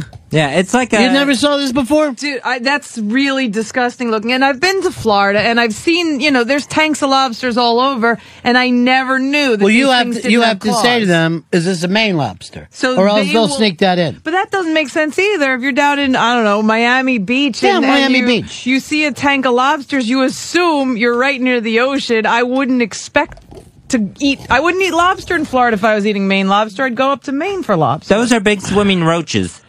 Well, a lo- all let's, let's face are. it. Yeah, a, ro- a lobster is the most attractive thing anyway. Um, Danny boy, you're on my Fez. Hey, Ronnie B, what's going on? Uh, don't worry about the oil affecting prices. Grouper is already at eighteen ninety nine a pound at, at Publix. Now, You what have to happens to the people that just have those like little street grouper sandwiches places? They're not selling grouper anymore. Yeah, because then they found out that they actually weren't using real grouper. They're using tilapia and other whitefish and just calling Oh. it grouper. So that's what happened. That's why it went so expensive because in order for it to be real grouper, it has to be certified now. And uh, and at the it's just I mean, it's good as should, but it's just so expensive. Thank you. I appreciate the call, Danny. Uh, bad news for the hurricane. The Hurricane Bar and Grill out there on Pass-a-Grille. Uh, let's go to Ryan, New Jersey. You're on my Fez. Hey, buddies. Uh, the lobster you're talking about is called a spiny lobster. The spiny lobster. Uh, Jim in Chicago. Yeah, there's also uh, langostinos that are uh, that they look like they're halfway between a shrimp and a lobster. I appreciate it. Scott in Florida. You're on my Fez. Hey, Ron, we call them bulldozers down here, those small lobsters, but I'll take the stone crab claws any day. I agree with you. It's a hell of a thing. It looks exactly like a bug. Oh, what's this? You're talking about the bulldozing Lagostino's spine spine lobsters? Exactly. It looks it, it looks no different than an. It, I- look- if you saw this picture, you would say that's a bug. But I have no problem with that because you're not eating the shell anyway. The point is, you're not getting. They're selling things down there sometimes as lobster. Where you go, what the fuck is this? They go, oh, it's Florida lobster. When you might I as well "Is just it?" the tail. It is what it is. It's the tail. It, it's just And then the meat's not as good, if, if you're going to be totally honest. Really? But yeah, it's a well known fact. That's why Maine lobsters are famous and Florida lobsters are not. Hmm. They're like the fucking knuckleball of the seafood world. Dave, you're not even much of a seafood eater. Uh, I like my my uh, my bass and uh, I like uh, my uh, salmon, but that's about it. But you don't eat shellfish. No. That's what we mean when we say seafood. Okay, yeah, no no oysters or clams for the day. Davy. Fez, Mac. you're not a big uh, seafood eater. No, n- not not very much on the s- shellfish I'd like side. to experience seafood though. Maybe if we that could be like a nu- uh, like a dinner sometime. My, I'm I'm in, and we could do this. There's a place in my neighborhood. I'd love to do that. Called Fishtail. And we we and that's original. We've never done seafood before. We've done seafood. steaks. The next place, Fez. Yeah, we can do seafood. Want to go to Fishtail? I love fishtail. Don't you worry about anything but the check. I'm going to worry about everything else tonight. Let's go to best of now. Come on. The only the only downside here is it is a David Burke restaurant. He's great. Well, as long as he's not there or someone isn't there with him, Isn't that I'd the be place? cool. He's always there. He's very hands on his restaurants. Doesn't matter. They have this thing. You guys are gonna love it as an appetizer. this giant tower of fucking seafood. I'd love that. I want. I'm so hungry right now. I can't wait for this tonight. like a disaster. What's that? It just seafood seems like a little bit of a delicate environment. Because you're acting like my boys are animals and they're not. yeah, it's offensive. Been along some So I of may- these dinners. So you know what? So they drink. I don't go around saying stuff about your family. So I so I get up with an old Jew keyboardist and start rapping in front of white children. Oh. Big fucking deal. Oh. When you actually yelled out, fuck. when you yelled out during your sing along, let's hip hop this uh, son of, look, let's hip hop this motherfucker. Donnie Love loved him though. Yeah, that Donnie guy- loved Dave. That's right. That was a less delicate environment, is all I'm saying. But don't judge. I don't go around judging you. You make it sound like it's the Blues Brothers. Shrimp are going to be thrown. it's kind of what's in my head. Well, seafood is like you know pirates and seafaring ty type. Dr. less X. filling, you know. Dr. X, you're on Fez. Right now, Ronnie, you go down any of these uh, places here at South Padre Island, you order the scallops.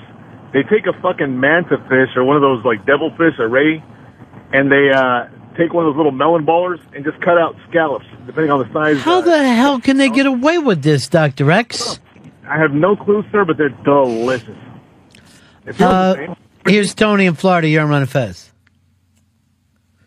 Who'd you say? Tony. Hey, how you doing, Ron? Good. Yeah, be, besides the tar balls and the uh, clawless lobsters down here in Florida, it is now love bug season, and I can't hardly see through my windshield through all the yellow bug guts What what uh, part of Florida are you in?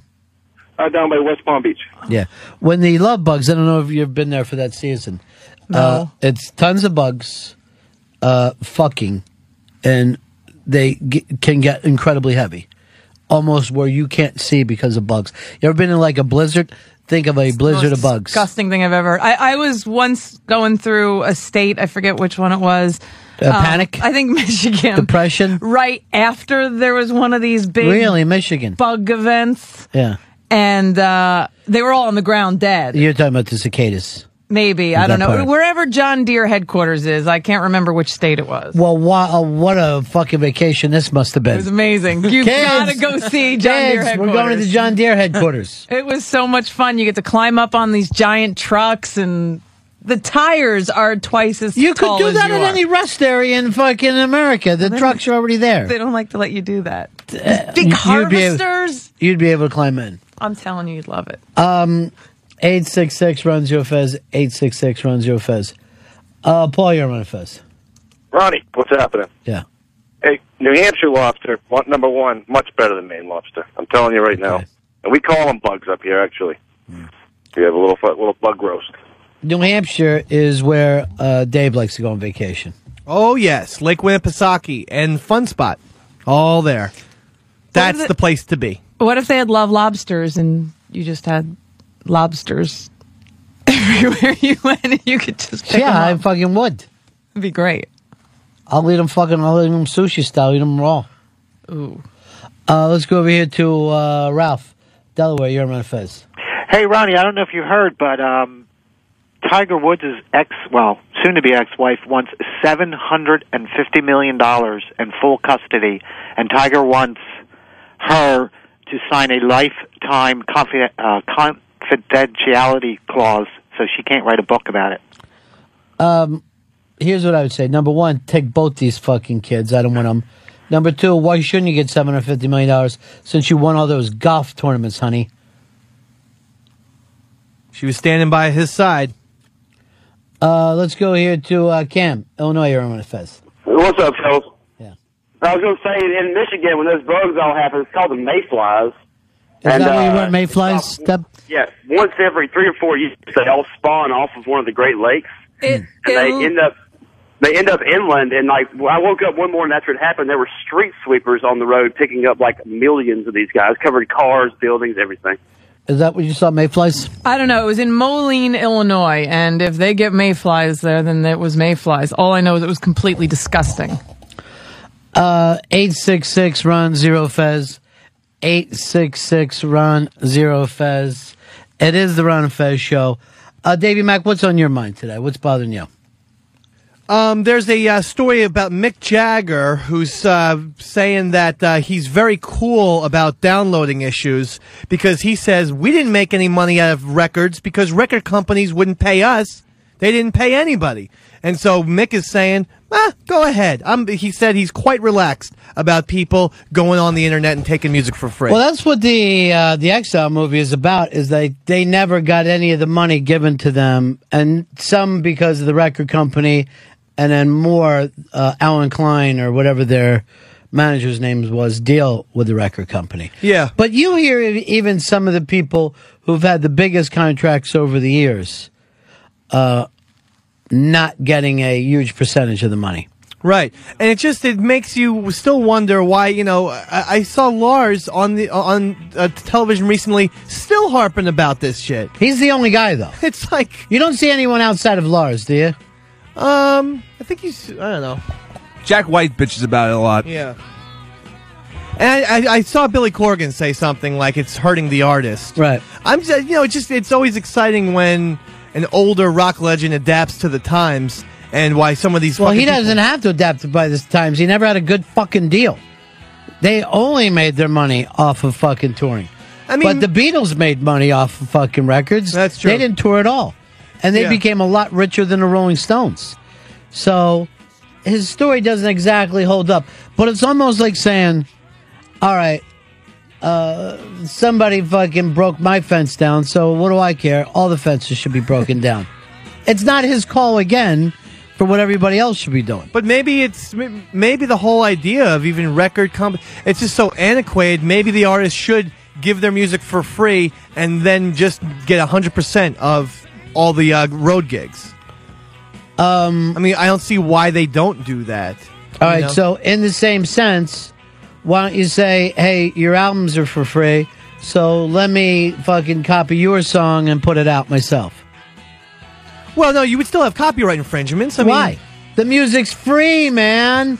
The Yeah, music's free. but you can't rip off art. You can't. Well, yes, you, you That's just it's fucking say you're ripping off art by taking the person's art. I'm just saying that selling an album seems to be just It it's seems done. okay, but your point. So then, what would the copyright have to do with anything? Well, the copyright would just make you like like artistic originality. You can okay, invent a you new can term. say, I'll have it, but here's what I'll do. I'll take some fucking young band, right? And just have the Stones do all their fucking songs. But then the but Stones then could- nobody gets any money for it. The Stones tore off of that. Well, I would say the Stones could get sued for infringing on artistic originality, the phrase that I just coined, because you can't just blatantly, you know, steal art. You Uh, can- the only people, and you don't see taking someone's music as stealing art. not if the artists get together and say from now Well, on. they're not going to. This is you're you're making up a thing of I want everybody else to make a certain decision. That's not going to fucking happen.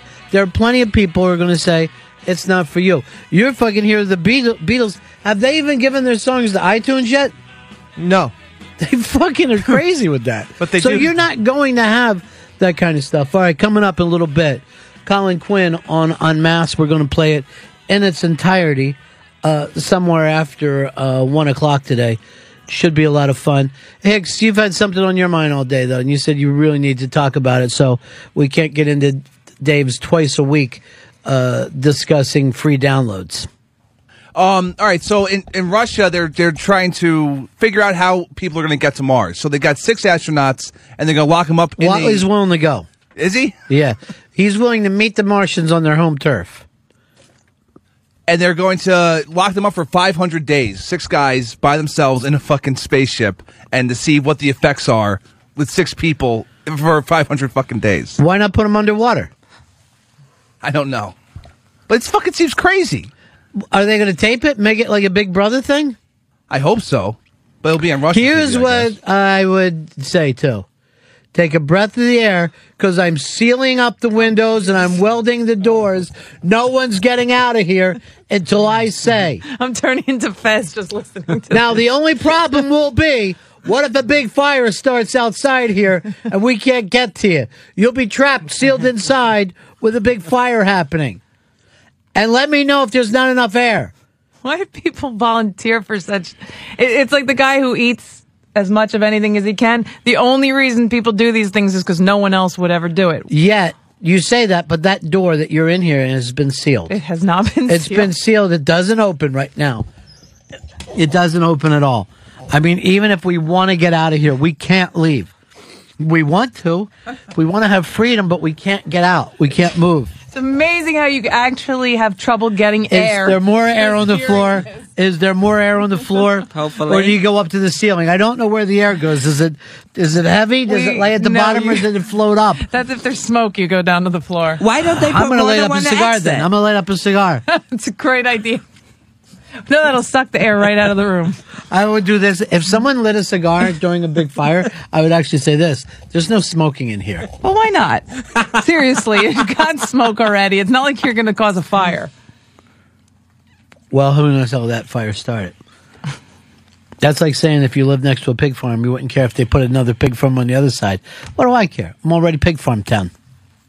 You'd have bacon every day, though. Think of it that way. I do anyway. It has nothing to do. I don't. Even, I've never seen. It.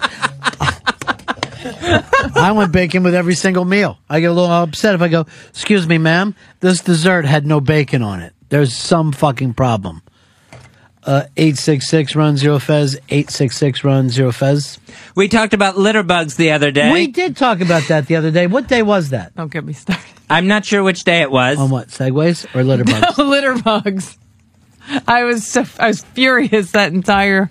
You don't like a litter bug? No, I can't. I can't even begin to understand how someone could just drop garbage onto the ground. Did you hear how many people came in and were called up and were just huge fans of it? Blew my mind. I And- was furious. And uh, uh, you know the reason it seems like behind most of it, and I thought about it. Rebels. They people just hate being told what to do. But you know, you would. All right, there are some people who will just, you know, they live in filth. There's beer cans all over the place. They don't care. Um, but so there are some people who will drop something in their own home. But most people, you would be disgusted if someone just dropped. Dropped a, a wrapper of an ice cream sandwich in your uh, in your living room. So big problem. why? Do you you ever hear the the rule "Don't shit where you eat"? Yeah. Hicks doesn't live by that rule. He actually shits in his kitchen. I have a chased cars. Can't Like a find a clean dog? pot. No, no, in my You're not car. gonna. What are you gonna do once you catch him? I huh? have no idea, but I have followed cars that have thrown bags of garbage out their window That's just insane. out of being angry. I want uh, Dave get her a DVD called Duel. I want her to watch it from beginning to end, Will do. and then I'm gonna have a test on it. I'm not familiar with that.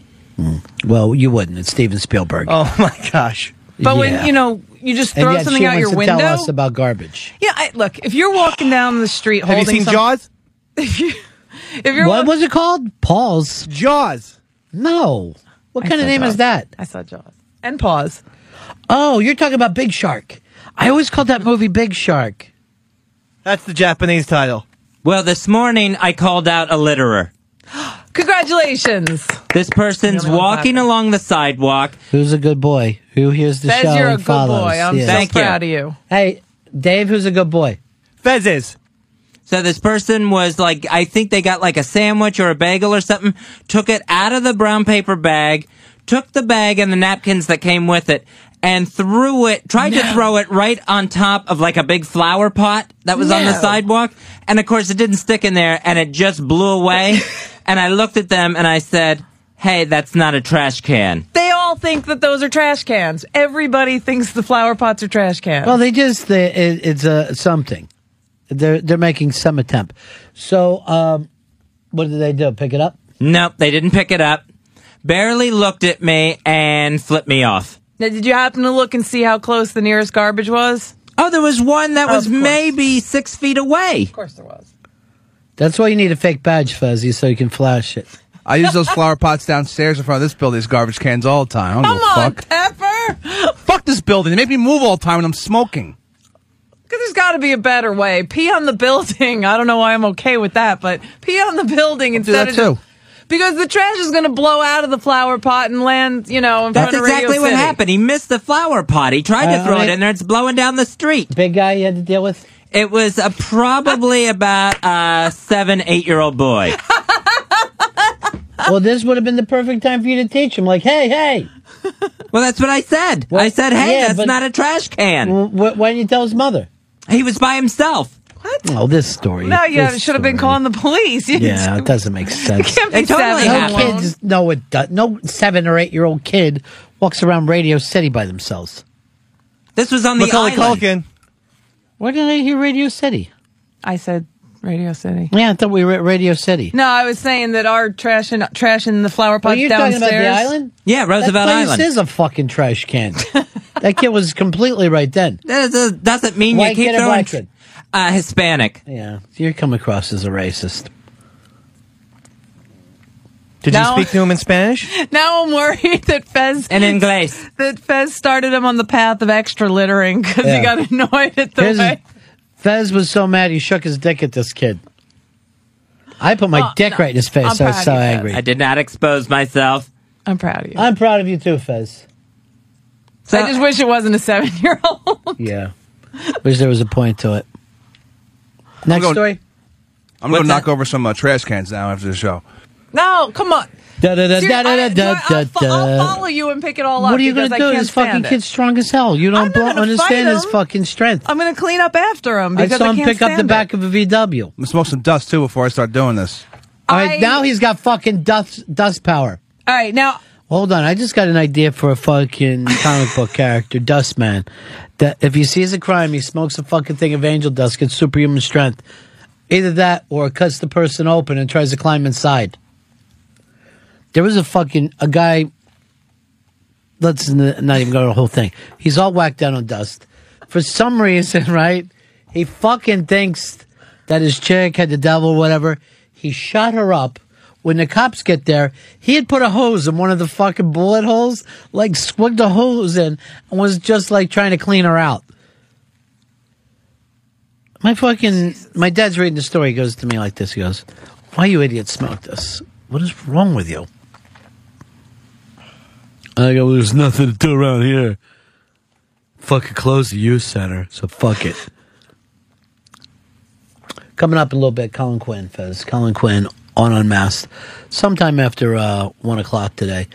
Dave, this was uh, an Unmasked you liked, or you didn't like this one? Loved it. Loved it. A plus plus. We want to break here, X, and then come back. Because I thought maybe we check in, find out what's going on. I, I sent a text over waiting for an answer back. Text who, Liam. Yeah, Liam. Texting Liam. Why not run one of your fucking kids down there? Okay. Why you got to buy, bother Liam, who's actually working? He says to me, he goes, "Do me a favor, man. Make sure your freaks aren't constantly texting me." When's he get married? Oh God, I have no idea. I hate a guy who just acts like he's engaged and that can run on forever. Yeah. I also think it's weird that he's wearing an, an engagement ring. What?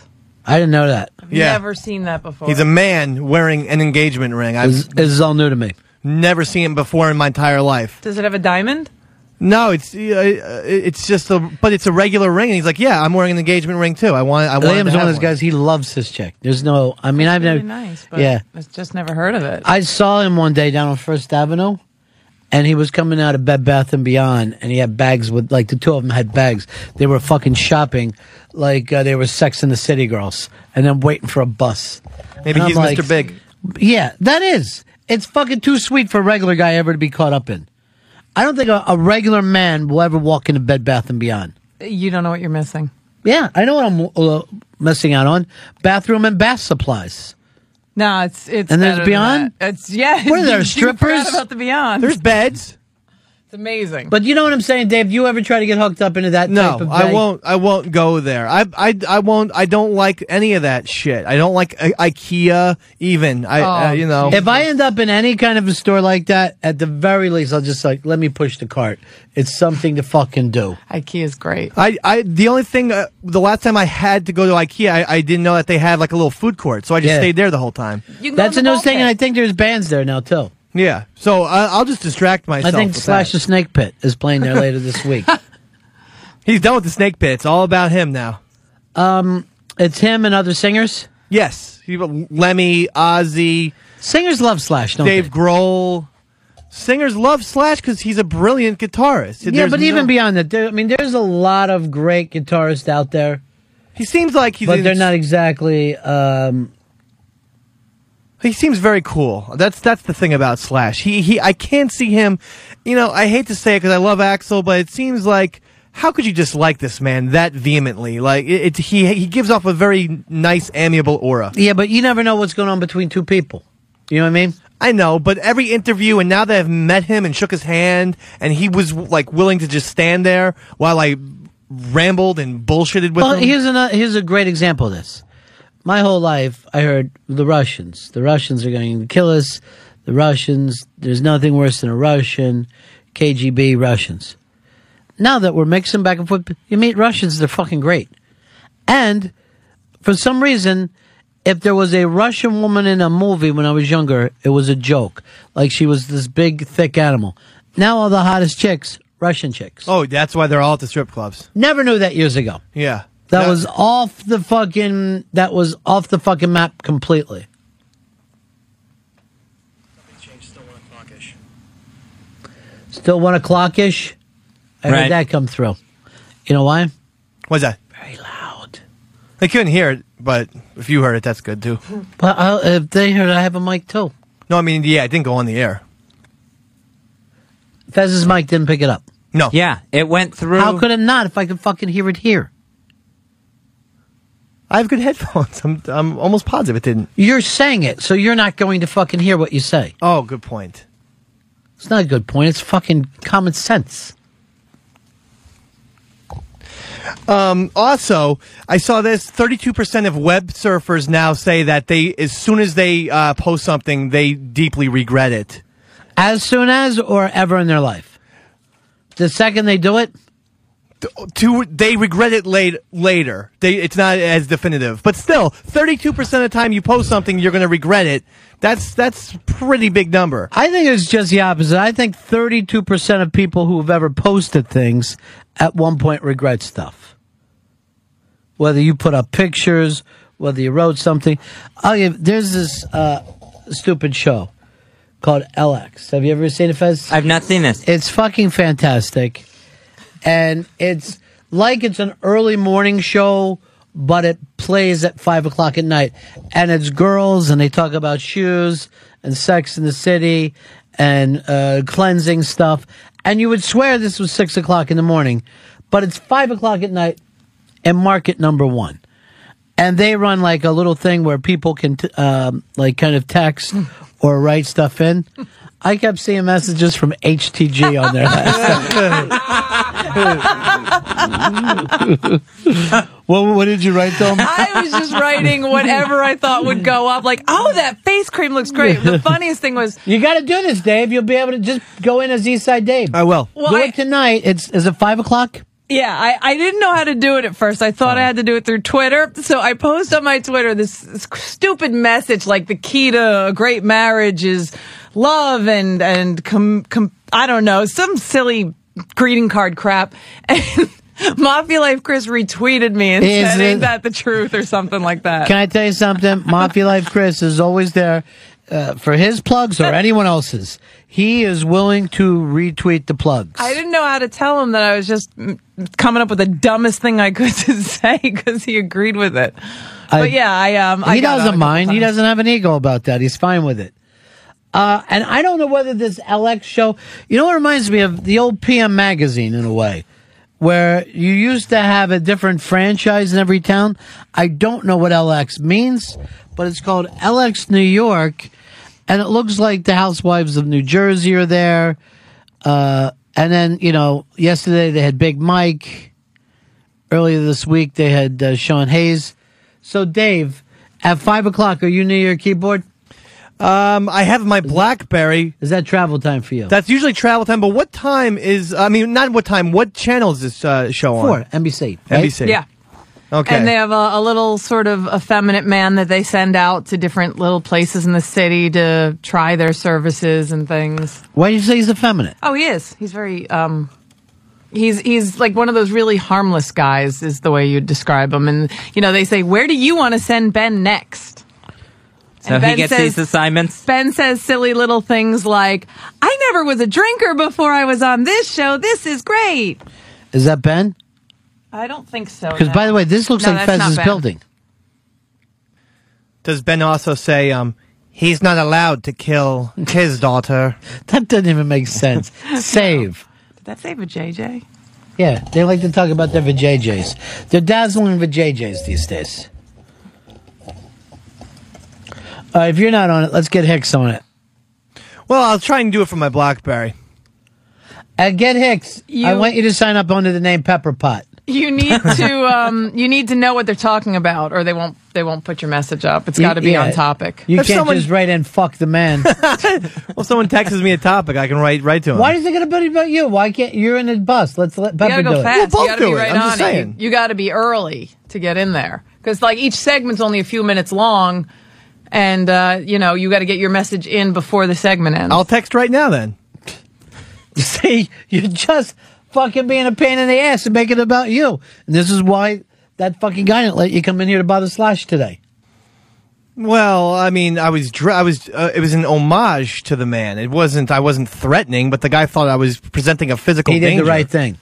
I wasn't gonna fucking hurt Slash. It, it seemed like you were going to hurt Slash. It, it wasn't, it would not have crossed my mind. Uh, is there any t- videotape of you crying? Did you Twitter that or anybody Twitter it? Um, Opie uh, may have uh, shot some video, but I don't know when Go he to puts Opie it out. Radio, please. Opie Radio on Twitter. Because he likes to put up videos of people uh, being ridiculous. There's pictures on Erock's Twitter. Oh no, he has Slash in studio, but nothing. Um, He filmed it. It's just I think he takes a, a little bit longer to download his um Twittios. you know why? Because he's doing Whip 'em Mount Wednesday pictures today. Let me see what Well, else. He has a very good camera, and it takes a little bit longer. Whereas I have a shitty phone. Raining board here in New York. Who wants to play Emo Kids Hate?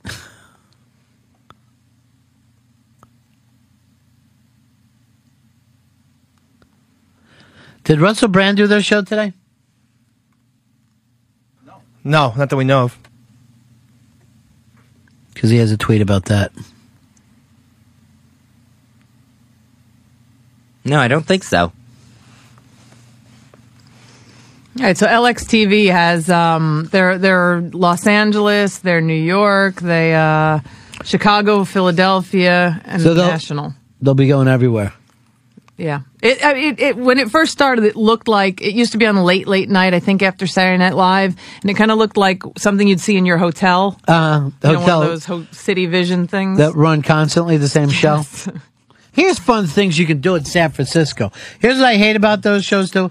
They'll tell you stuff you already. You you can go in the trolley car. How about Fisherman's Wharf? I'm like, these are all the fucking things I know. you know, you're on it here in New York. Hey, what do you think about a trip to Times Square? Or how about taking the ferry out to see? I already know about the Statue of Liberty. Take me a little deeper. If that's a topic, I'll text. I love Times Square right Who- now. Who That'll wants get on. Have you ever thought about doing a duck tour? Quack, quack.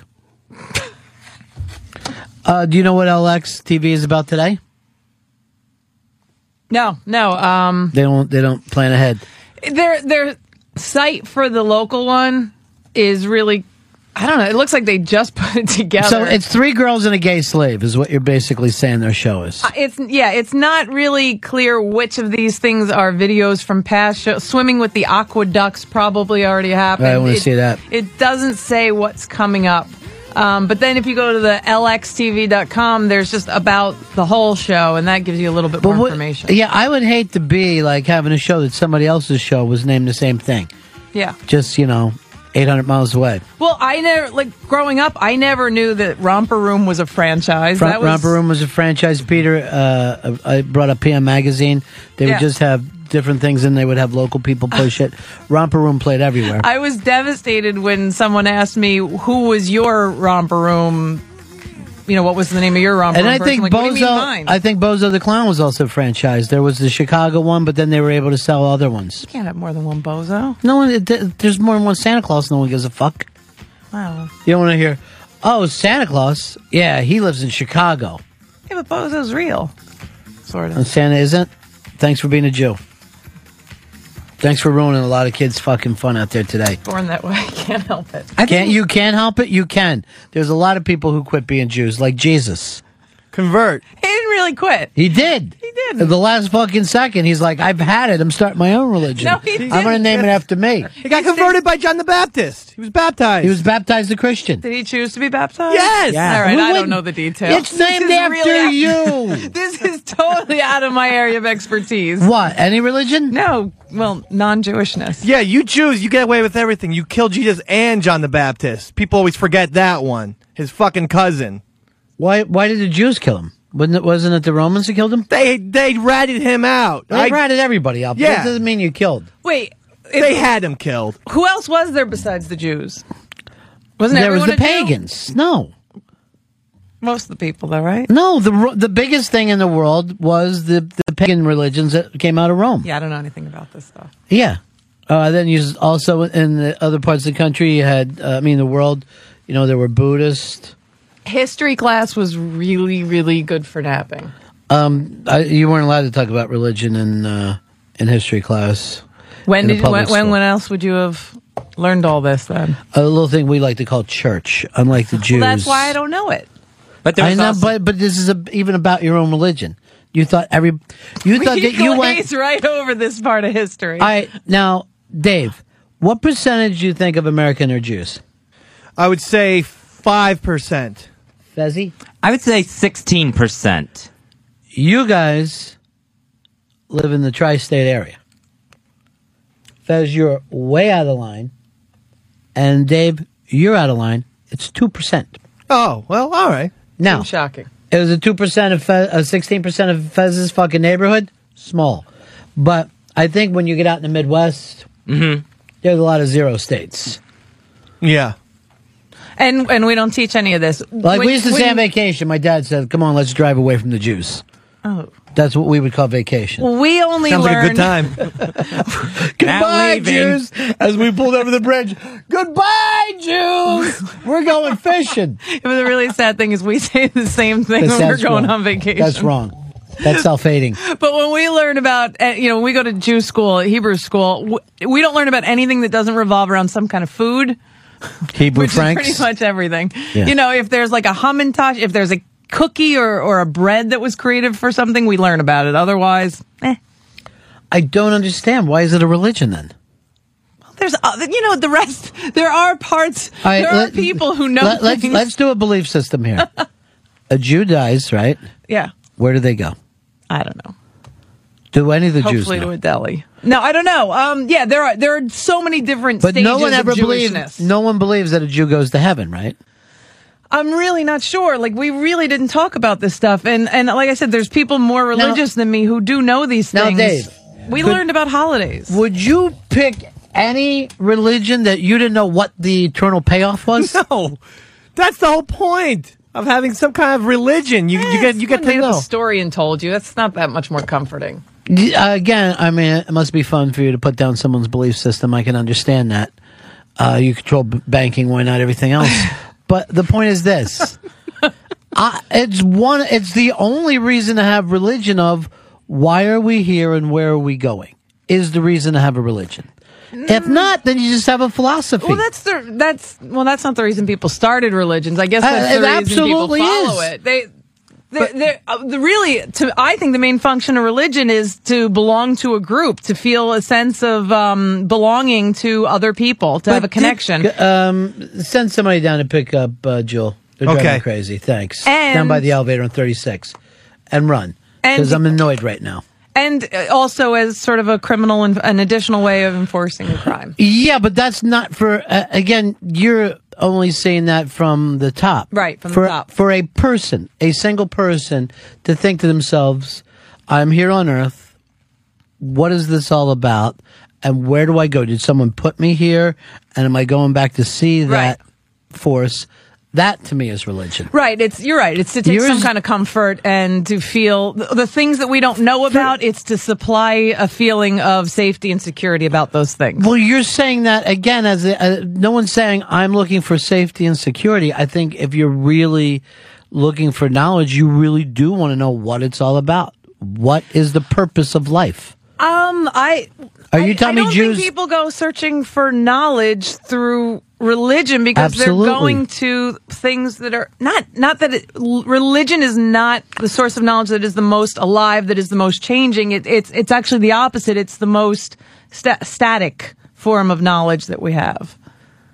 I, I don't understand, but but but the thing is, is, no, you have to find something inside yourself to connect you to the universe. That's what you're looking for. Well, if Your you're thing looking is for knowledge, though, When you go to religion, you go to a, a, You're a looking for set wisdom. of information You're looking for wisdom. has already been finished, Yeah, but- started, finished. and Yeah, packaged. but the real information is always in between the uh, in between the words for the fucking for the for the faithful. That people will go whether they're going with monks, whether they're going with Christians. A lot of times, uh, in the Catholic faith, with the monk monks, you'll say things over and over and over until a feeling comes from you. There's also a mantra in the in the Buddhist religion. Yeah, that's a, that's a type of knowledge. But when I think of looking for knowledge as information, I wouldn't think of religion. But you're looking for something beyond the information when you go to religion.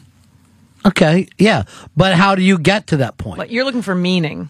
Yes, and exactly. So I say to you, what's the meaning of your religion, the religion that you grew up with?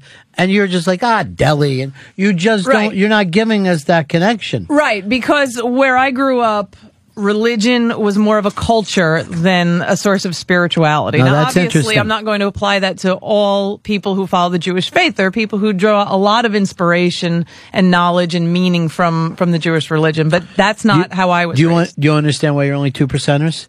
You got to be able to, to give something. I mean, you're going to compete right now against the Christians when they're giving you eternal happiness. Not only that, but to get all your old friends back, get your grandmother back, and be able to sit there and see Elvis sing. If there was a contest to be able to get to that, I'll fight for it. But that's not the, it. Either is or it isn't. Buzz, you're on the Ron and Fez show. Hey, what's going on, boys? Listen, I got to ask you something. I've been gone to Iraq for the last year. I just got back, getting my feet on the ground. I'm listening to my favorite show on the radio, the Ron and Fez show, except there's no more Fez. I've, I've the last hour, I've heard him say two words. I think he said, that's right. And also, uh, what happened to Black Earl? I know a lot's gone on since I've been gone, but come on. He's uh, he's here as well. Well, call in two weeks when there's no Dave. Uh, Fez is here, but it's a matter of finding the Fez in yourself. Okay, where is Fez? It's not so much where is Fez, but who is Fez. And I'm right here. And with the, and with this discussion, this guy's got you using your words up too. You're gonna save that. And with this discussion, it seems like even as a kid, you would ask what happens when we die. But you know, I think you can shop for your religion, but you can't shop for your result. The result is what it is. What it is. You can you can shop You're- for your approach to it. You're you're mixing that. You- you- You're jumping in front of what it really is, and that would mean that you would have to be on this journey when you have no desire for. It's a filter, though. It's really just a filter, a way to look at the fact through a certain lens. What is Religion. religion?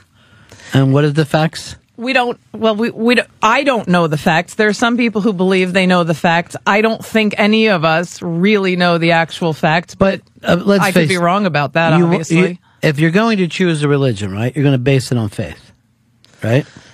I would choose a religion based on what makes sense to me as far as how I want to live my life. Mm. So you want a philosophy. I'm you don't want a religion. I'm you want not a looking to pick, you know, a result Mm. because I don't think you can pick your result. But man, I'll be pissed if I find out later I could have. You're going to be so embarrassed when the Christians are right. I'm going to be really embarrassed when not like- only are they right, but I had to pick them Yeah. to You know get who- that result. You know who's going to be embarrassed? You, Woody Allen, and Shecky Greene. Hmm. Okay, but I don't know. Even if I were to follow along, I don't know if I'd make it. You know, I don't know if I'd pass all the tests and everything. Alan, you're on the Ron and Fez show. Hey, uh, HTG, what does cum taste like? Eight six six. Hey, now you're still you're stealing every line from him. I'm not in this chair. You just chair. stopped by for a second. Not in the chair. Uh, Hicks, how's that other thing coming along? Apparently, it's going to happen soon. It's just uh, they're, they're just hanging out in there right now. All right, we're going to, uh, of course, be uh, playing you an unmasked in its entirety, trying to get it down here from the Comedy Channel without every, anyone finding out about it. But it will be playing on Raw Dog this weekend. Right, this weekend it'll be on Raw Dog. That's XM 150 Sirius 104, 8 p.m. in the East, starting on Saturday night. Um, 8 p.m. in the East on Raw Dog. Where is Raw Dog Fest? Raw Dog, that is uh, XM, channel 150, Sirius 104. Um, if you were only going to be able to eat from one section of the menu, like apps, entrees, sides, or desserts, you already know what we're going to say. What? That's easy. We uh, uh, we uh, we dominate. There's apps. Apps. It's Small- all about the apps. Small plated. In fact, I'm considering not even. You don't even have to force me. I'm considering limiting myself to the app section anyway.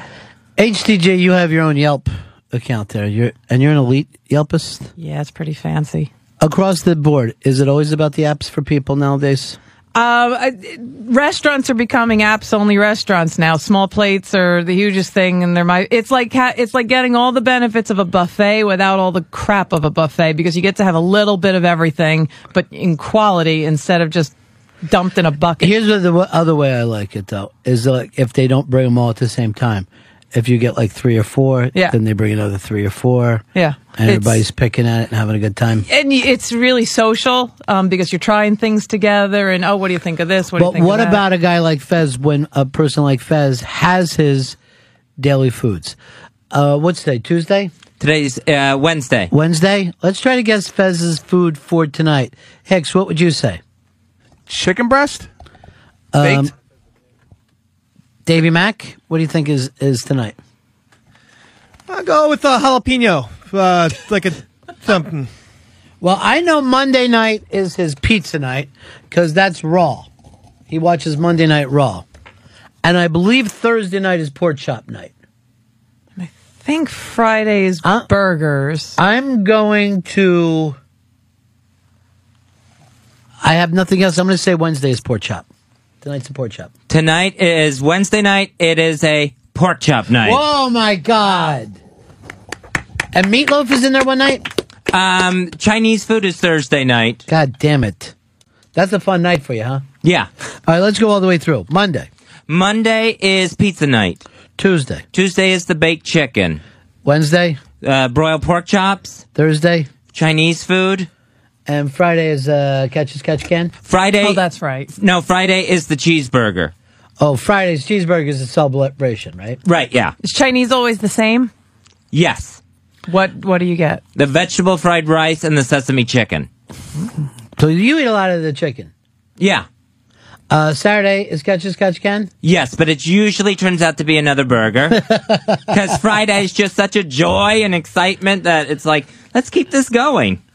I I could easily do a couple burgers a If week. it if it if it wasn't a burger, what would it be? Then it probably would be something along the lines, like you said, a meatloaf. Something kind of. Still kind of hamburgery. Homey, hamburgery, stick to the ribs. Now Sunday, I imagine that's your turkey or lasagna day. That's Lasagna. home, home home day. Yeah. I was gonna say meatloaf. Guess I don't know him that well. Now, No, uh, you yelled jalapenos. Let's suppose uh, we went over and did the big fish night tonight, right? Mm-hmm. Would that blow everything out for the rest of the week, and would everything take a, a week back, or do you just pull out that entree for the night? I do it like my medication, where it's like if I miss a dose, you just pick it up where you're supposed to start the next day. You don't double down. No, I, I wouldn't try because if I try if we did fish tonight and I tried to do pork chops on Thursday, you're just throwing off the whole thing. It's better to just try to jump back on as right where you can. Were you raised that way? That uh, every night has a supper, or you just did that on your own? No, we we did that a lot. Where like Friday night was a pizza night, Saturday night was a burger night. We always did Friday pizzas, but and then Sundays was usually uh, pot roast, but everything else changed. Yeah, the Sunday would be the big event day. Yeah, Yeah, That that's- the whole family would get that's together. the huge one. Yeah, Sunday we So would have a roast beef. Why do you do this when you live alone? it just to me it makes it so much more simpler it's one less decision i have to make when my mind's running amok and it actually is feels comfortable to know that all right that's taken care of You never and get i'm bored going of to that? have no You never think, oh, chicken tonight. N- nope it's like by the here- time i come around i'm really hungry for it again But here, but here's the weird thing: he lives in Manhattan, well, on an island off from Manhattan, the most fabulous f- food in the world, but only orders. You can see seven meals come out of basically the same deli. Yeah. Plus, he has one little Chinese food place ordering the same food, and a pizza spot. But it's amazing to me because, you know, you, you watch sitcom families and movies and, you know, it's always, oh, that, everyone, when they find out what's for dinner is always, oh, that. Not Fez, you, you know, you're always happy with what he you're having he for wants dinner. the same day. That's great. If, if you're happy, that's fantastic. It, the thought of it is making me need air and claustrophobic. That's the second time today. If you're happy, yeah, well, I think I'm still. Dave, could you uh, live this way? No, absolutely not. That's just impossible to me. I mean, because I, I I don't think of like now uh, now you're locked into I have to get this cheeseburger tonight. See, I Whereas, don't see it as locked in. I see it as looking forward to. Because I'm, I'm really looking forward to getting the broiled pork chops tonight. What, what if you, you you if you're like you're walking home, you never like oh that smells good. I'm just gonna stop into this little diner here and order something. Like that's what I would do, and then then you're you can't do that. He can't eat by himself though. He can't go into a place by himself. Oh, how about takeout? I get sick of things. I couldn't do it. Even things Yeah, it that would are make me hate favorite, you know, even things that are a favorite, I'll try not to make it too often because you know, same with songs in your iPod. You don't want to overdo it and burn something out. I, I could never still like. How many years have you been eating the same thing? Oh, years and years. Seriously, like ten years?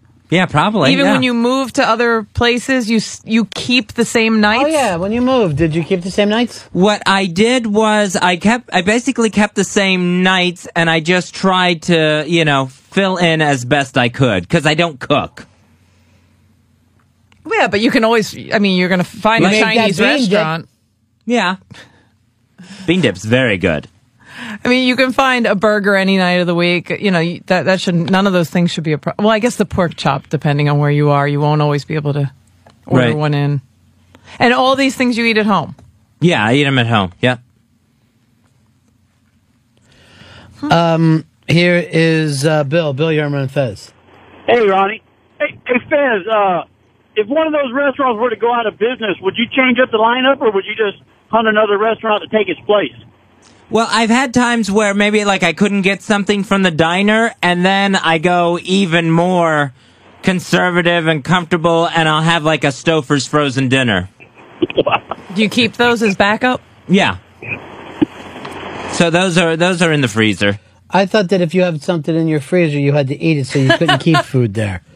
Everything changes. For the story that always stays the same, it changes quite a bit. Well, I'm right across the street from the grocery store, so they're backed up right there.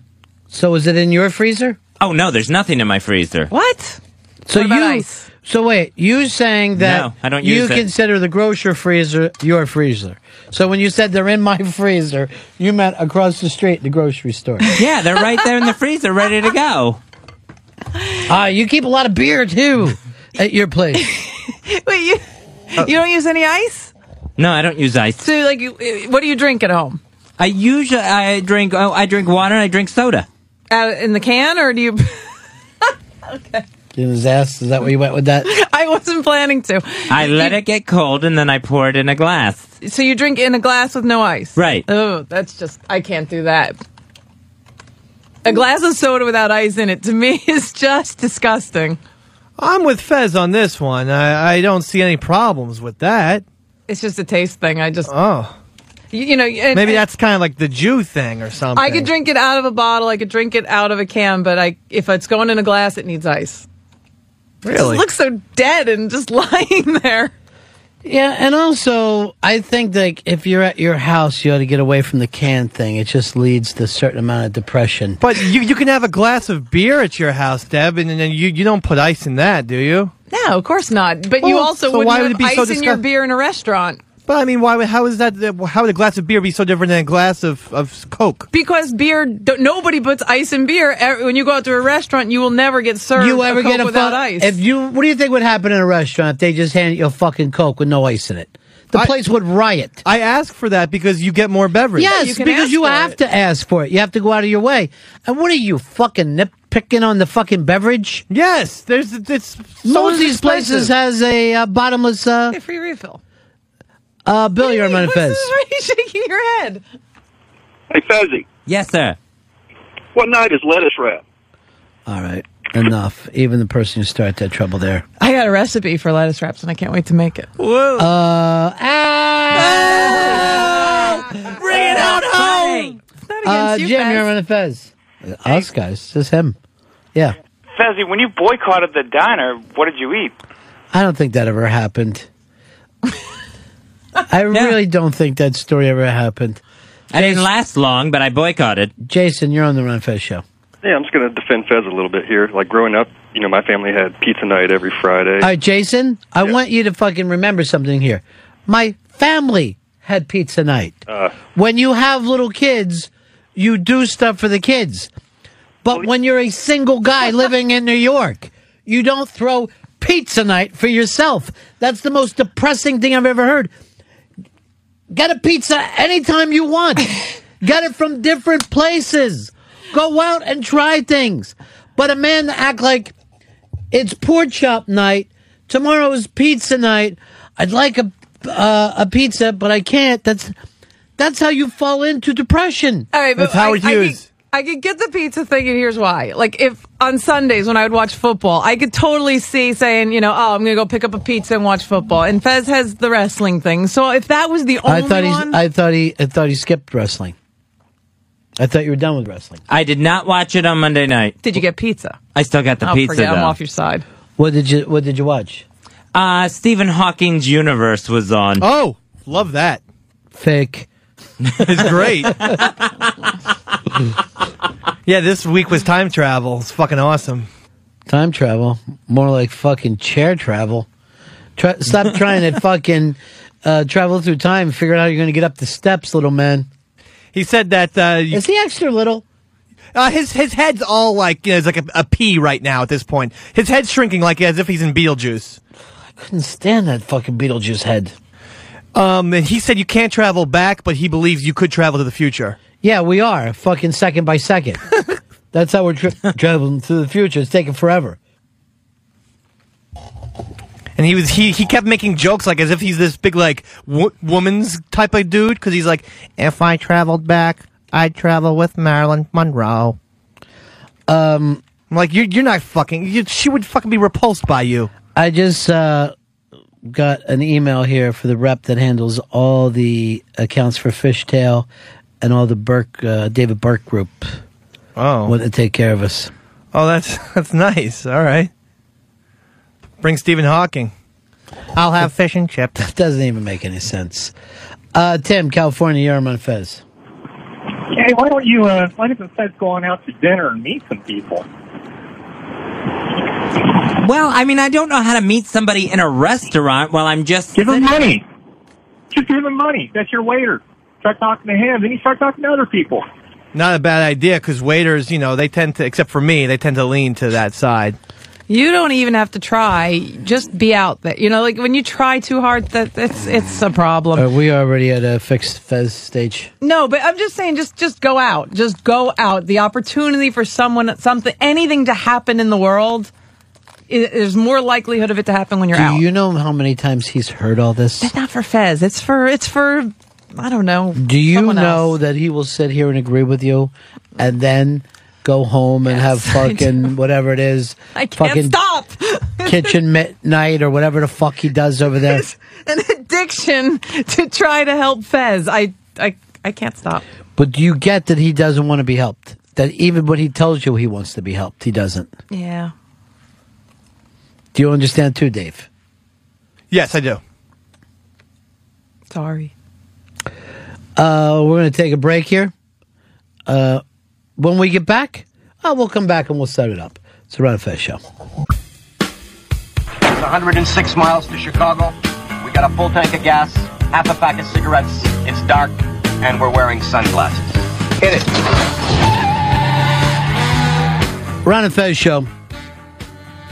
All right, we got the unmasked on us. I just want to set this up for a sec of uh, Colin Quinn. You know him so well, of course, from uh, Tough Crowd, and and if you're a 202 listener, a lot of stuff that he does on the O and A show. But I do want to just kind of peel back the curtain a little bit and tell you uh, just how respected Colin is in the industry by so many other comics. And I always thought of Colin as almost having this Tyler Durden type thing where the other guys, without even so much talking about him, uh, have a tendency to um, follow along on what it means to have some comedic integrity. So I'm just giving you that backstory before we get into this because a lot of times with comics, people just judge them by, you know, kind of the way they interact with each other. But a lot of the stuff that you see happening with comics that's ball busting is just because guys don't know how to say, hey, it's really great being with you. I like hanging out with you. So they do shit like that back and forth. So I just want to set that up before you can confuse the two that Colin is a guy who has just tons of respect uh, from other comics, uh, both by the way he handles his act and by the way he kind of lives his life. He kind of went off and followed his own path and has done a lot of different interesting things. So that's all I'll do for this, and then I'll let Fez set it up from here. So this will be Unmasked with Colin Quinn, and of course you can hear a replay of this starting Saturday, May 22nd on Raw Dog XM 150, Sirius 104. That's Raw Dog Comedy on Sirius XM. Here it is, Unmasked with special guest Colin Quinn. Yeah. It's Colin Quinn. A man. A, a man with his coat. He's here. He's ready to do the A show man in for his coat. Yeah. Uh, I'm actually so glad that you did this. When we started this, you were one of the first names that everybody talked about getting because. And how long have you been on? Six years. But you're one of the first names we talked about getting. Well, I will say this. I'll say this. We've called your people. I know. My people are very shabby. Yeah, they are. and um, they act like uh, you know, like you owe us money or something. They just Yeah. they're dodging us. Well, I know they do, but that's on my orders, probably. sure. I'm something. Of a, I'm a public recluse. it comes off that I'm way. Like, yeah, I am. I'm always out doing comedy every night, yet I'm a recluse in a certain way. At, at the same time, It's you're too like early to get into that. That should Yeah. be like three quarters of the league. Sure. We're going to do that. We're going to get there. yeah, you don't want to open with, and that's how my father died. Because then we have nowhere to go. But uh, the reason why we wanted you right away, too, is you are known as Comedian's Comedian. Comics like you. Mm-hmm. And uh, Say that like it means nothing to you. Comedian's comedian. Comics like you. I, I should have been happier when I said it. But You should have been like comics like you. Yeah. I mean, that's really saying something. But now you just let it sit there and get all the. Uh, well, I everyone think about that like, and at the end, everyone's saying, "So what?" Well, well, the only. you interrupted there's me. silence in the Yeah. air. So what has to be the in there somewhere. I was going to say, and that has no worth. That's where I was. it doesn't have a lot of financial worth, that's Yeah. for sure. But But it, it does. It's got to mean something to you. The fact that, Yeah. people out there on the road and people who have done everything you've done for years will have like a story about you or talk about your integrity. That's got to be a good feeling. Sure, it is a good feeling, actually. You know, I mean, you know, it's definitely, it definitely, it kept me in the business. You know, when I first started comedy, I got zero laughs. I used to get no laughs. I mean, I would once in a while I would do okay, but I just could not. I just bombed more than any other comedian. I bombed every night, and then one night. I was doing a set at the Comedy Cellar. I got in because once again the comics got me in, and I went on stage and I just was bombing so badly. It was a great crowd. It was a great night, and just silence for like twenty minutes, like a Wednesday. I I had the best spot. There was no excuse, and I was like, "That's it." As I was leaving the stage, I was like, "That's it for me." Um, I'm, that's it. I, obviously, this is not what I'm supposed to do. You know, and then the MC was this guy, Billiam Cornell. That's not a uh, misprint, Billiam.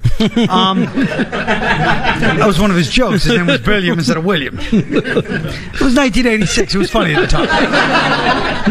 there weren't that many comedians around, but, but he was a funny guy. But he was the MC, and he goes on stage right after I'm getting off, and I'm just thinking, that's it for me. I'll never do this again. You know, I gotta go into something else. And um, and he goes, folks. That was the funniest comedy set you'll ever see, and you don't even know it. And that's like that kind of little support really helped keep me in the business. So that's another reason I love comedians. You know. Well, I, I Oh, think we're talking about how comedians love me. Yeah. Different story. But But I, I, I do think there's a certain part of that is like you don't normally tell jokes or have that comedian ry- rhythm. You're not doing uh, a kind of standard. Oh, I get it. That's where the punchline is. Yeah, maybe that's part of it. And in those days, it was really a part. I mean, it was Yeah. really. I would just ramble the whole time, and uh, yeah. So yeah, that's probably part of it. I'm not sure what it is, but comedians have always been my biggest fans. Right. If only there were more of them, and they, could- and they weren't no notoriously cheap. If there was 2,000 in every town, yeah, it would be exactly. I get like the three local guys when I do like the improv in Cleveland, the three local guys that aren't paying, right. and they come in the back and you exp- like, hey man, you're really funny.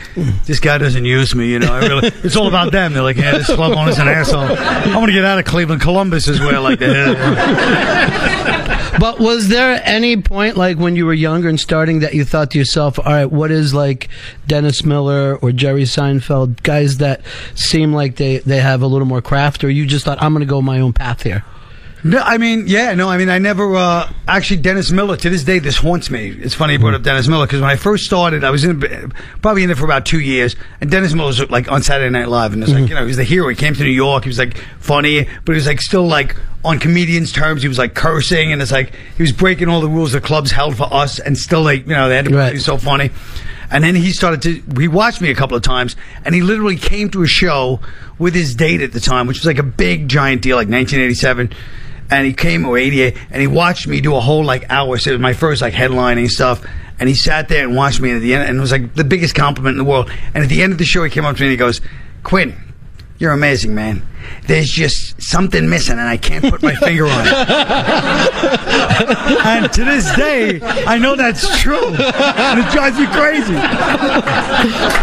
To this day yeah. oh I wish I would like to see him and ask him that sometime. But he probably wouldn't even. I asked him once, like one time. I go, "What did you mean by?" He goes, "I don't remember that," but it's like it still bugs me to this day. Well, know? it's the perfect line to torture any young comic Yes, it with. is. You're but like I mean, and he was coming. He was a Yeah, fan. He was coming to sure. see me, so I really believe he meant it in a good way. But it's like, But maybe if he didn't have his chick with him, he could have just focused on whatever that one thing was. I think you're right. Exactly. He had one foot. He's like, one thing's missing with you. And listen, man, what do you want? And it's like, he doesn't realize it's been tormenting me for like 22 years. Yeah. Well, you were a Brooklyn guy, grew up a Brooklyn Yeah, guy, yeah, yeah. and uh, that still seems to be like a big part of every everything of, of your act and who Yeah, you are. I mean, it's a, definitely a part of like I like the whole. I like neighborhoods. I still love Mm-hmm. the fact that you know everybody. I love like any stuff to do with like blocks or Right. interaction. I mean, obviously now, like I, I even say, it's like Long Island is more like Brooklyn than Brooklyn in Yeah. certain ways. But it's like, yeah, I love any kind of any people interaction, any ethnic stuff. Like when I grew up. There was a like every school we went to was like multiracial. Mm-hmm. So I hate when people like try to tell you don't do racial stuff. You know, if you're white, you know, or stuff like that. Like it's very, you know what I mean? Like it's almost like being out of a time where you're like, Sure. like, you know, mm, you're really not supposed to say that. And it's like, yeah, but you know, when we used to talk like that, you know, everybody did. I'm not saying we would sit in a corner and whisper like that. I'm saying everybody, like, you know, you say to Like they do down south. We used to talk like that. That's suddenly what happened. suddenly BET pops up. And, no, but I mean, people would say things to each other's face, and it was all about like disrespecting and insulting people, but you know, being quick about it, and you know, it was like ethnic mixed stuff. You know. Well, here's the thing about you too. I think that there's a lot of comedians who will tell you how they were the, the funny guy in their neighborhood or whatever. But I think really funny people see humor in all the people in their neighborhood, and they see that some of these people are really hysterical, real physical characters. Yeah, you I know. think that was. I think definitely people on my block. Were, this first play I used to do called Irish Wake, Mm-hmm. but that was all based on my neighbors because, like, exactly, you see them every day and they're so funny, you know. But it's like when I- when you were little, like some things that I we thought were funny. Like I had a neighbor Ray Pacello, and he Ray Pacello, he come out Ray Pacello, and we he always tried to act like a badass, you know. Like we. Mm-hmm.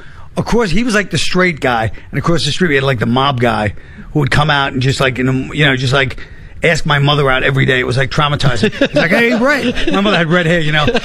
Red, let's go get a steak dinner. You know, I was like, oh. My mother's made like a gourmand for this like mob guy, you know, like seven years old. Because my mother was hot, you know. I mean, relative, you know. I say that objectively, right? And the. uh but my, but Ray Pacello, we used to laugh because we're like, this guy tries to be a tough guy. We didn't realize, like one time he goes to us, fellas, I used to walk into it because he works for the IRS, and he goes, I walk into a place and I go, Ray Pacello, and he flashed this thing, IRS, and we all laugh because we're like little kids, like, ah, ha, ha, like he's the FBI. Meanwhile, people were probably more scared of him. well, let, let me take a couple moments. I want to make sure we edit out Pacello out of the last four times. Why? He's probably passed away. oh, you mean because the IRS? I'm a little slow. Sorry.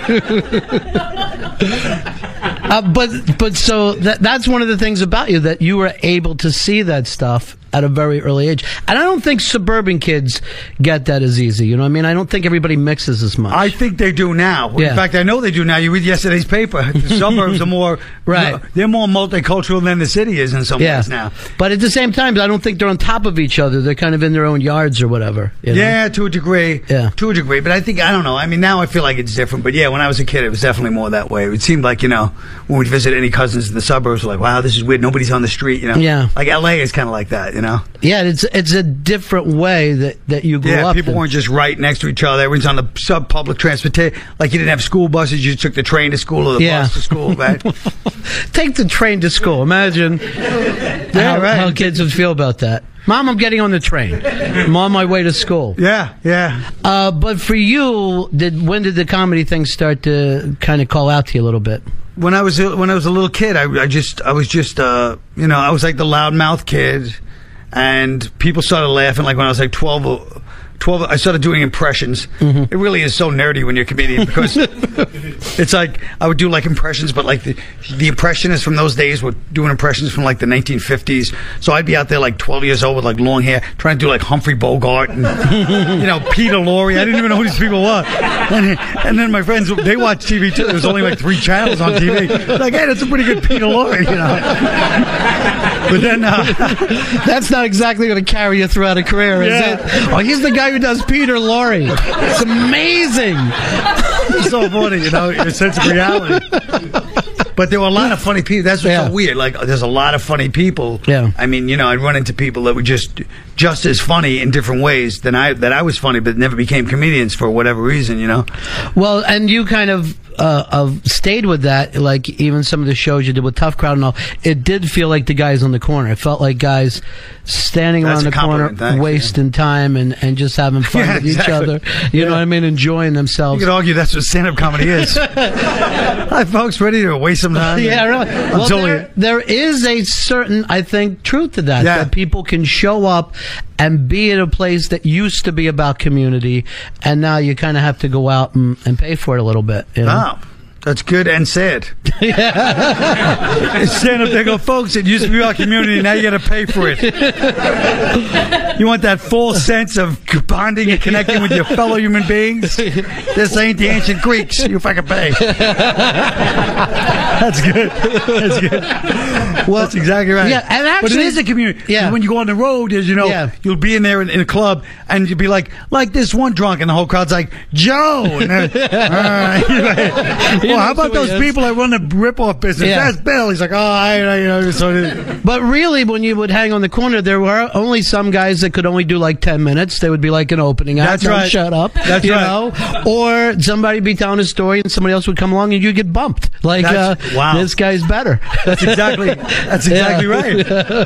That's so funny. Yeah. You're right. And somebody would come along and just yeah, exactly. Yeah, it was definitely all everyone's sitting on the stoop. Right. And then some guys would come and hold court for a little while, but they had to yeah. But to take that from Brooklyn, where you were hanging out with your friends, to come over in Manhattan with doing the comedy clubs, you know, Woody Allen has kind of made a career of how that's a totally different world. It's a totally different thing to do for you know. Yeah, I mean, uh, it was definitely. Well, it was definitely. Uh, I was just. I was just thinking about a guy from Long Island that disproves all these theories. This kid I knew named Al Cantor. I went to Stony Brook College, University. I went to Stony Brook for a year. This guy Al Cantor used to come in. He was from Massapequa, Long Island, the the uh, the epitome of Long. And he would come in and tell stories to us. From he worked in the ambulance corps, and every story he told was so funny, and and he could have been like a genius comedian. It was like every story was like a twenty minute story with little digressions, and that guy was like. But I wonder why it never he never became a comedian. But it was just so interesting that like he was a guy that had, but also he worked in the ambulance. So he always had a good story from that night. Sure. My advice to anyone getting into comedy would be get an interesting job for five years. Right. Because the big problem with comedians is we're all like trying to be. Everybody says the same thing. I just want to quit my day job so I can write full time. Yeah. And then they're sitting there with no day job writing, and there's nothing to write about. Hey, did you ever get up at eleven thirty in the morning? it's like we waste all these years, you know. if I had known that, you know. Well, it it is true because all the novelists would always, you know, Right, right. the more of a uh, background that you had, like it took Kerouac like 15 years to get published and it was the best thing that happened to him. Right. But then you go see stand ups and they're all like, when the maid wakes you up in the hotel room. Right. And a normal person is Yeah, they out of the hotel room at 8 o'clock in the morning. you know, no one's ever been woken up by a maid that works a regular job. By the way, I like the fact that Ron goes, Kerouac got published 15 years later. best thing ever happened to him. Of course, he died of alcoholism three years. three years after getting published, he died of alcoholism. Guess we have different ideas of the best thing that ever happened to a guy. But, but at least he had those books. Yeah. Because if he would have been published at 21, right. you know, he might have been dead at 24. That's right.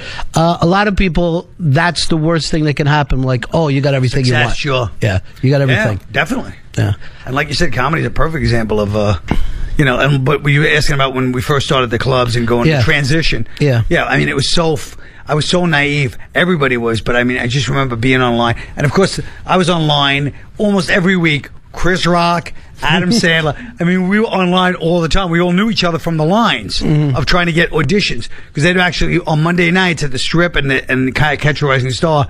They would actually, if you waited online and you got there early enough, you know, you'd have to wait on like six, seven hours. So we all knew each other, and and you'd get a spot. You know, you get like a number, and then you'd get on late at night, and um, but it was like yeah, and then going on there and then walking off like, how could I not have passed? I remember the first time I auditioned at Comic Strip.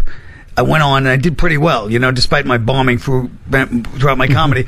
It was like my first set. I was excited. The crowd, like, and the, the MC came up to me. Once again, comedians being my biggest fans. The MC came up to me afterwards. He goes, "You're a natural. Come back in a year."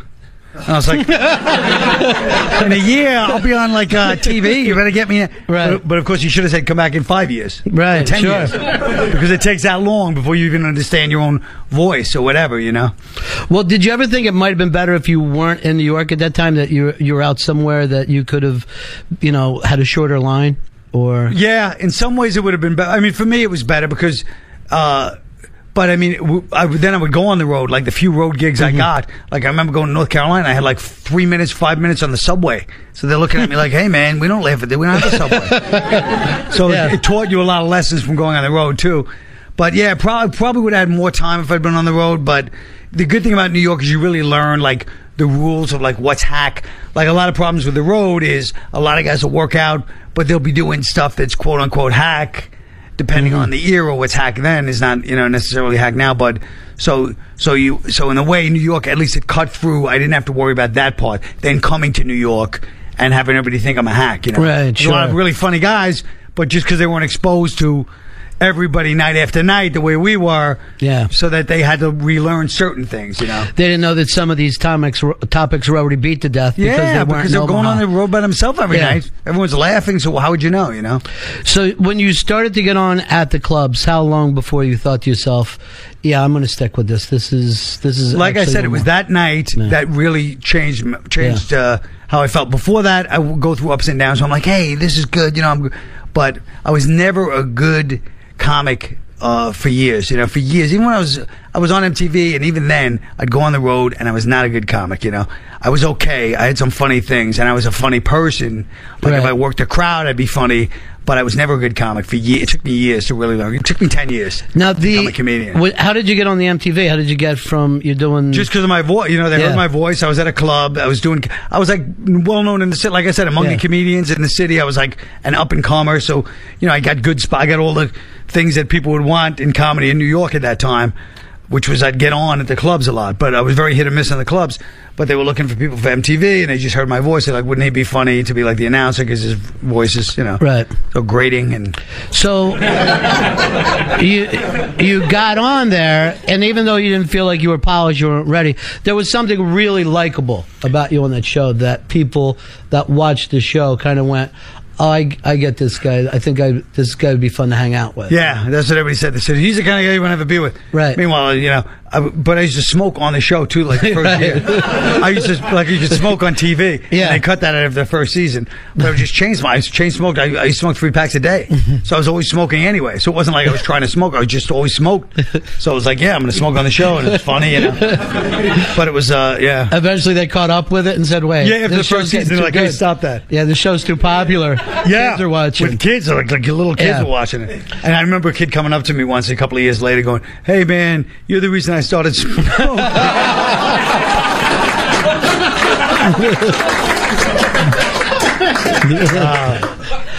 yeah. Uh, so that had to be. Um, I mean, that is uh crazy because once you're in clubs, right? Right. And you're working to nothing but adults that are drinking. Like you said, now little kids are watching the show. It's a totally different world feel. Yeah, totally, totally.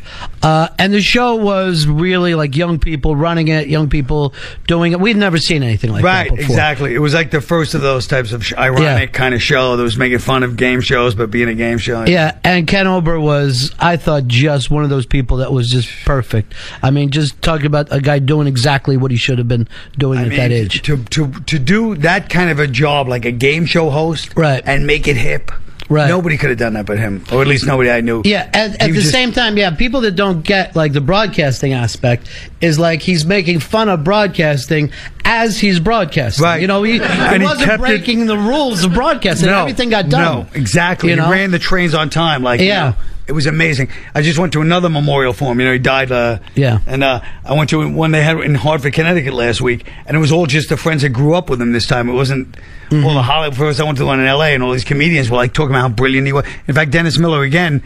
One time, him and Ken Ober were uh, no, but this is where Dennis This was is nice. being good. And, and him and Ken were having like a they'd never met like this is like Mm-hmm. 1991 and it was like these two gunslingers because Dennis Miller was considered like the reference you know he just like throw a reference on top of and Ken Ober if you you know Yeah. he was like that too and then after a minute they just met and Dennis Miller just turns to me and goes Quinn this guy's pretty fucking good because he was like so G but all his friends were talking about growing up with him and what it was like to grow up with a guy like that you know So did you guys at that point? You're all young, and all of a sudden this thing is popping, and MTV had a lot of power in those Yeah. days. I mean, it Yes, it really did. did. So it had to be like being in a band there for a couple of years. You know, It was like that. Actually, it had a lot of power. This guy, uh, this reporter from named Bob Greene, who was like some famous guy. Oh, sure, in Chicago? Yeah. And he came up to me one day, and he, we were in spring break, and he goes, "I can't believe." He goes, "All these cameras from NBC and stuff. These kids don't give a damn, but when MTV comes, they like have total reverence. You know what I mean?" Yeah, sure. And uh, and um, so it was like that. It was like MTV. We were like we were just they we were just it was ridiculous. I remember one time we were at uh, a strip club one time and uh, and all the strippers. It was like our first like we just were starting to get the idea like we're well known. Like Kenny had been out in some college thing because nobody over twenty two knew who we were. Everybody that knew us was 21 or under. So it was so weird. Like, we'd walk around the streets of New York and all these kids would be like, ah. And all these adults are like, who are, who are these assholes? you know? And then we went to a strip club and all the strippers ran away from their customers.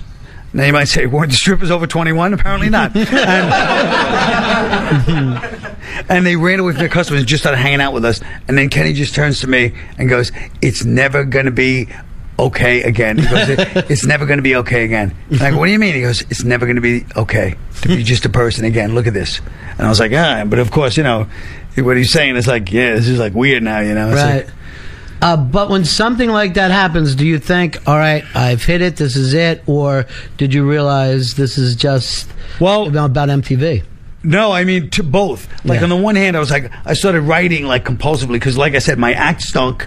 I still wanted to be a comedian, mostly, Mm-hmm. you know. So I was like, I was famous, but I was going to gigs and people were like laughing politely, like they were excited to see me. And I, I remember going to these gigs and all these kids would be there, like ah, ah, laughing, like he's doing comedy. They weren't laughing at my joke. they were just like, good for him. This is what it's his thing. He likes to do this. You know, just Right. indulge him till we get autographs after. Right. Instead of just line up autographs, saying, "Hey, want to go drink it with us?" And i like they didn't give a shit. I'm like, "What about my heart, man?" and then, so it was like sort of that weird vibe where you're like, "Oh my god, I'm not, I'm not good at what I think I do for a fucking living." Yeah, at that point, you're a personality instead of a I'm a personality, exactly. Yeah. And, and TV is really, really a, a powerful. Yeah. It's in- incredible. Well, I remember even like Tim Allen when he was on Home Improvement. I remember him saying he was doing comedy and people yelling out, "Where's Al? Where's Al?" and shit like that. You know, because people are more into the show. They want to know where's everybody. You know? Yeah. You know, and um, so so I just I started getting compulsive. Like I would literally stay in a lot and just write and try to learn how to write because I was like I because I felt like the MTV thing wasn't going to last anyway. I I sort of knew even though I was you know we were well known. I mean we were really well known. It was. It was and uh, but I just felt like I better start writing compulsively, so I started really trying to learn how to write scripts. I became a very boring guy for a guy that was you know should have been enjoying his fucking life. Yeah, I mean, normally people hit that and they start partying, and That's you what I should have been doing. Right. But I did that for a few months, And then I was like, all right, I got to get serious now. This is going to end, and I'm going to be fucked, you know. And I would just try to write, you know, and like learn how to take these screenwriting courses. I was just a real. Although in my screenwriting course was Rick Derringer, not Rick Derringer, Rick Springfield. Oh, it would have been so much better with Rick Derringer. I was almost impressed. I, so I was like doing all this kind of stuff, like trying to be like, you know, trying to trying to learn how to write. Yeah. Because I was panicking because I was like, you know, here I am doing a, I'm a comedian. You make it, but you're not that good. Yeah. So. Uh, and then, of course, the thing does kind of have a lifespan. Um, yeah, like 89, let's say 88 to 91. It was like, uh, you know, MTV, and then suddenly it was all over, you know. Did you guys feel it on the show, or did you just start to? Well, I left the show. What happened was I was lying on the couch. They even have a picture, and I think it's from that day of me lying on the couch the last season, and the executive producer like, "Hey, man, we want to do another year." And I just looked at him. I go, "I can't. I can't do this." I said, "We're out of fucking Brady Bunch questions." and they go, and they all looked at me. To their credit, they go, "Oh yeah, you're right." Yeah, Fucking- Even though it was successful, like you would have squeezed another year. Right. They- we all knew it was like, "Come on, man, it's too much." So when that thing uh, kind of comes down a little bit, was it a relief at that time, or it was relief. scrambling for the next thing? It was relief for me. Yeah. I was I was relieved because I felt like you know like it, it- we really had squeezed the life out of it, and I had these uh amb- I had these aspirations to like write movies. You know, my screenwriting class was very important, as I Right. told you, and so I had written these scripts and I was trying to get them going. But you know, it's, And they went. Yeah, right. but at least there, you know, you're chasing the art. There's so many people that just have this thing. When you talk about compulsion, it's just to be on TV. right. No matter what they're fucking doing, it doesn't Sure. matter. I got to be on TV. But there's Uh, an argument for that too. Because I mean, that shit. I wasted a lot of years sitting in my stupid house. So you thought maybe if you could have done it over, you would have looked Maybe the next project. I remember hot? one time another stripper story. My friend comes over to my house with a stripper, and he goes, "Hey man," and the girl's like saying, "Like let's hang out," and I go, "Guys, I have to write." And she goes to me to show how she was an authentic person. I was a phony. She goes, "I'll give you something to write about." like, cut the autistic bullshit. I'll give you something to write about. Maybe but I was just obsessed with it. I was always trying to write. Knowing how much uh, strippers were hanging around you, I understand why you want to now keep your coat so close to you at all times, checking the pockets. nice. Uh, so next for you after after MTV, uh, the next thing for you is when you hooked up with uh, I guess Saturday Night Live. Yeah, it was like say ninety one. So ninety one to like to, to ninety five before I was on Saturday Night Live, and then um, those four years I was doing stand up, but you know we just kept getting you know it was like going downhill and like you know. I mean, we, we still could have done a lot of college gigs. I have to say, we, we just did, Kenny didn't want to do stand up at all. Mhm. He was just done with stand up. Before the minute we started at MTV, he was like, "I'm done with stand up," and I was like, "What?" like like heresy, you know? I was like, "Kenny, well, how could you say it?" He goes, "I don't give a shit. All I want to do." He was like very, you know, he was like, "I want to travel. I want to, you know." He goes, "I want to get gigs where I can travel, where I can go to good restaurants, really live life." So like it was Yeah. just we had two different ways of viewing it, you know, and um.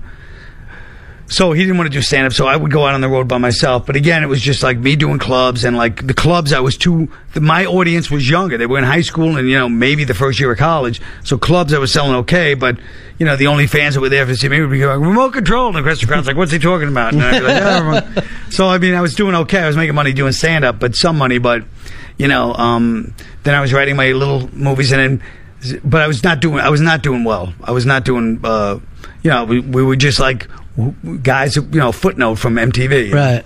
And uh, like whatever happened to and then uh, Saturday Night Live, my friend Fred Wolf, who's a comedian who uh, g- always loves to tell this story how he got me in the improv in LA in 1987. He goes, "Hey man, do you remember that story? He just told me this last summer because he writes with Adam Sandler in the movie, you know, this movie Grown Ups I did." And he goes, "Do you remember what happened?" And I, I forgot. He goes, "Yeah, I got you in the." I recommend you to the LA Improv. This is like 1987, and I was totally sober. I was. Uh, he goes, "Yeah," and the next day. I go, how did your audition go? Like he want to put his name on the line. You know, he wasn't that big of a comic, but he really liked what I did, like comedian's comedian. And I go, yeah, well, I had a fist fight with the uh, manager. I had a fight. and he's like, yeah, man, you weren't even like guilty about it. I recommended you and you had a fight. but so he, despite that, years later, he goes and uh, recommends me to Lorne Michaels. So they're in L.A. to see comedy. I go on. The audience is This is like 1995. The audience is a summer camp because comedy was like dying at that time. You know, it's probably doing it again. It goes through those periods where you know people just stop caring, and it was a summer camp that was in the audience. So my act was like you know whatever you know trying to be. They just I, they just looked at me. I bombed so badly, and uh, but they hired me as a writer, and I could see Fred. I looked in the corner of my eye. Fred's like leaning to Lorne, like like he's good writing. so and then Lorne Michaels busting my balls about this. So they hired me as a writer for Saturday Night Live, and then when I was writing, they started getting me on the air, you know, because it was the first year of a whole new cast. They're like, "Oh, do you want to try something for update features with Norm?" So I'd go and do these characters, and then you know that was it. How did you like? Uh, I mean, here all this time you're writing scripts and stuff, trying to move them. How did you like when you started writing at Saturday Night Live? The writing part of it was. Well, I liked it. I liked writing sketches. You know, like the first week, I got two sketches on, which was like amazing. But then, of course, I was so arrogant about it. Then every time after that, if I didn't get two on, I'd be like, "What's the matter with these people? this is gold I'm handing." and that's how. But that's how everybody was over there. It's like you know, you have to be like that. Right. You know, to you have to believe that you're really writing the best stuff. So, but the first week I scored bigs, and I was like, "Hey, man, you know." Uh, so at that point, you started to enjoy getting on the air a little more, though. Than Of course, Yeah. at that point. Yeah, right. so that was always the goal, though. It wasn't writing. No, I never thought that could happen. But then when it started to happen, I was like, "Yeah, I'll grab it," you know. Yeah. And in the middle of that is when Norm had his whatever happened Yeah. between him and NBC. The, then, uh, yeah. the legend there, and I guess it was just the fact that you were there at the time. They didn't want to look outside. Or No, they wanted to look outside. They did. I remember going along and going, "Look, I don't want Norm to leave, but if he's left, I'm telling you, I'll take it. I don't want because I was afraid they were going to get Yeah. somebody else, and then I would have been even more pissed. So you know, That had to be a strange position, right, for you? I mean, Yeah, it writing for weird. Norm, and then oh, Norm, like you, I used to be on the air. We were like good friends there, you know. Yeah. And then suddenly he's, uh, and we lived in the same building, so we see each other in the elevator. we worked on the movie last year on Grown Ups, and me and him were together all day, every day. and we're just like, you know, we're like old friends, but we haven't seen each other much since then. And then one night we're sitting there, and he's having coffee. He goes, "Yeah, hey, how about the?" We talk around old days. He goes, "How about the time you ruined my life?"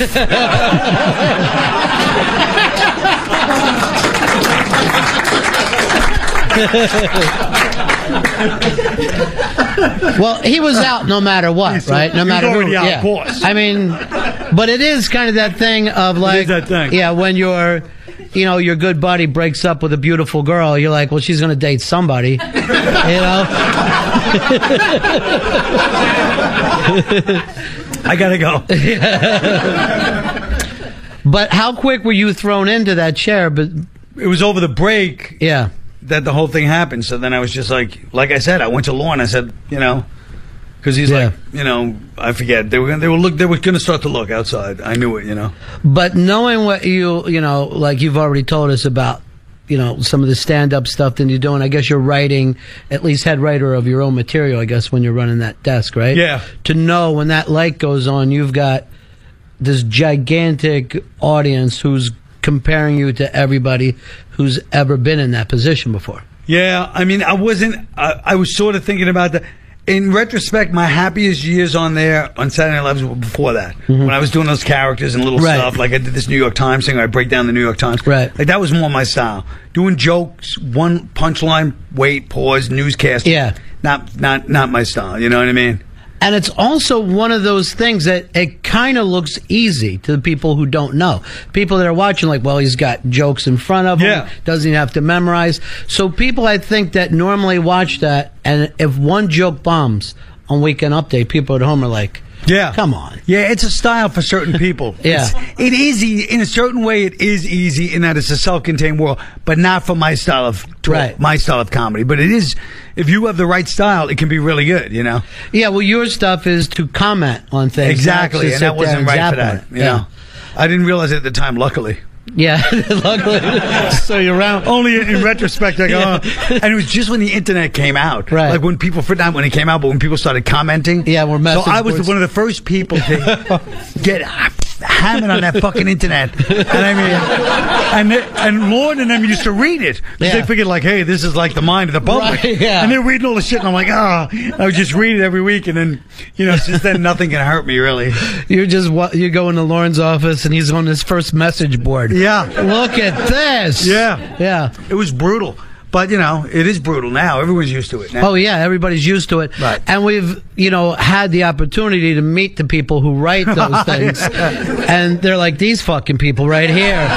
They're just uh, they're just the worst. Yeah, it got pretty. It got pretty. It, it was. It was interesting. You know? Yeah, but at first everybody did treat it like it was New Oh, York like it Times. was, yeah, like it was the Oracle. I mean, they would just sit there and go, "Hey, this is the public speaking." The Yeah. fuck? And people are going, uh, Punchy 368 thinks you're terrible. you know, and you're like, who is he? What's the background? Yes. Yeah. He must be somebody if he can actually get on. You're right. He's like an exclusive Yeah, club. It's sure. to get on fucking on there. He's Yeah. got his name up there. It was more president of TV credit, right? So right, so fairly quick into this, you're like, it's not for me. But no, I didn't know that Oh, you it was didn't know over. Yeah. Like I said, I wasn't aware, thank God. Yeah. But when it was over, I was like, yeah, that was kind of strange. But I mean, uh, but when it ended, it was like, uh, yeah, I started to look at it and go, yeah, it's not necessarily my format, you know. So was it a thing where Lorne decided it wasn't your format? Or- I think it was. Uh, I think we both decided. Mm-hmm. I mean, it's hard to say really what. It was sort of like a, a parting of the ways, like mm, yes, sir, like a bow. And, Mm-hmm. uh, but I mean, he was definitely. He wasn't like when I was like, "Hey, man, maybe I should leave." He wasn't like grabbing my leg. No, you can't do this. The show. This is what happened when Chevy left. This is terrible. All right, rolling out. yeah. Uh, but he kind of stayed in your corner after you yeah, left no, he was always Yeah. he was always he was great. I mean, look, he, he hired me as a writer when Mm-hmm. I bombed at the audition, and then he got me on the air, and then he got me on Update. I mean, you know, Right. treated me pretty good. Uh, and then when you did the, the short thing with NBC after that, Right. Was, was he involved in that yeah, in any way? Or he was the yeah. uh, yeah, the guy put it together. the guy who put it together.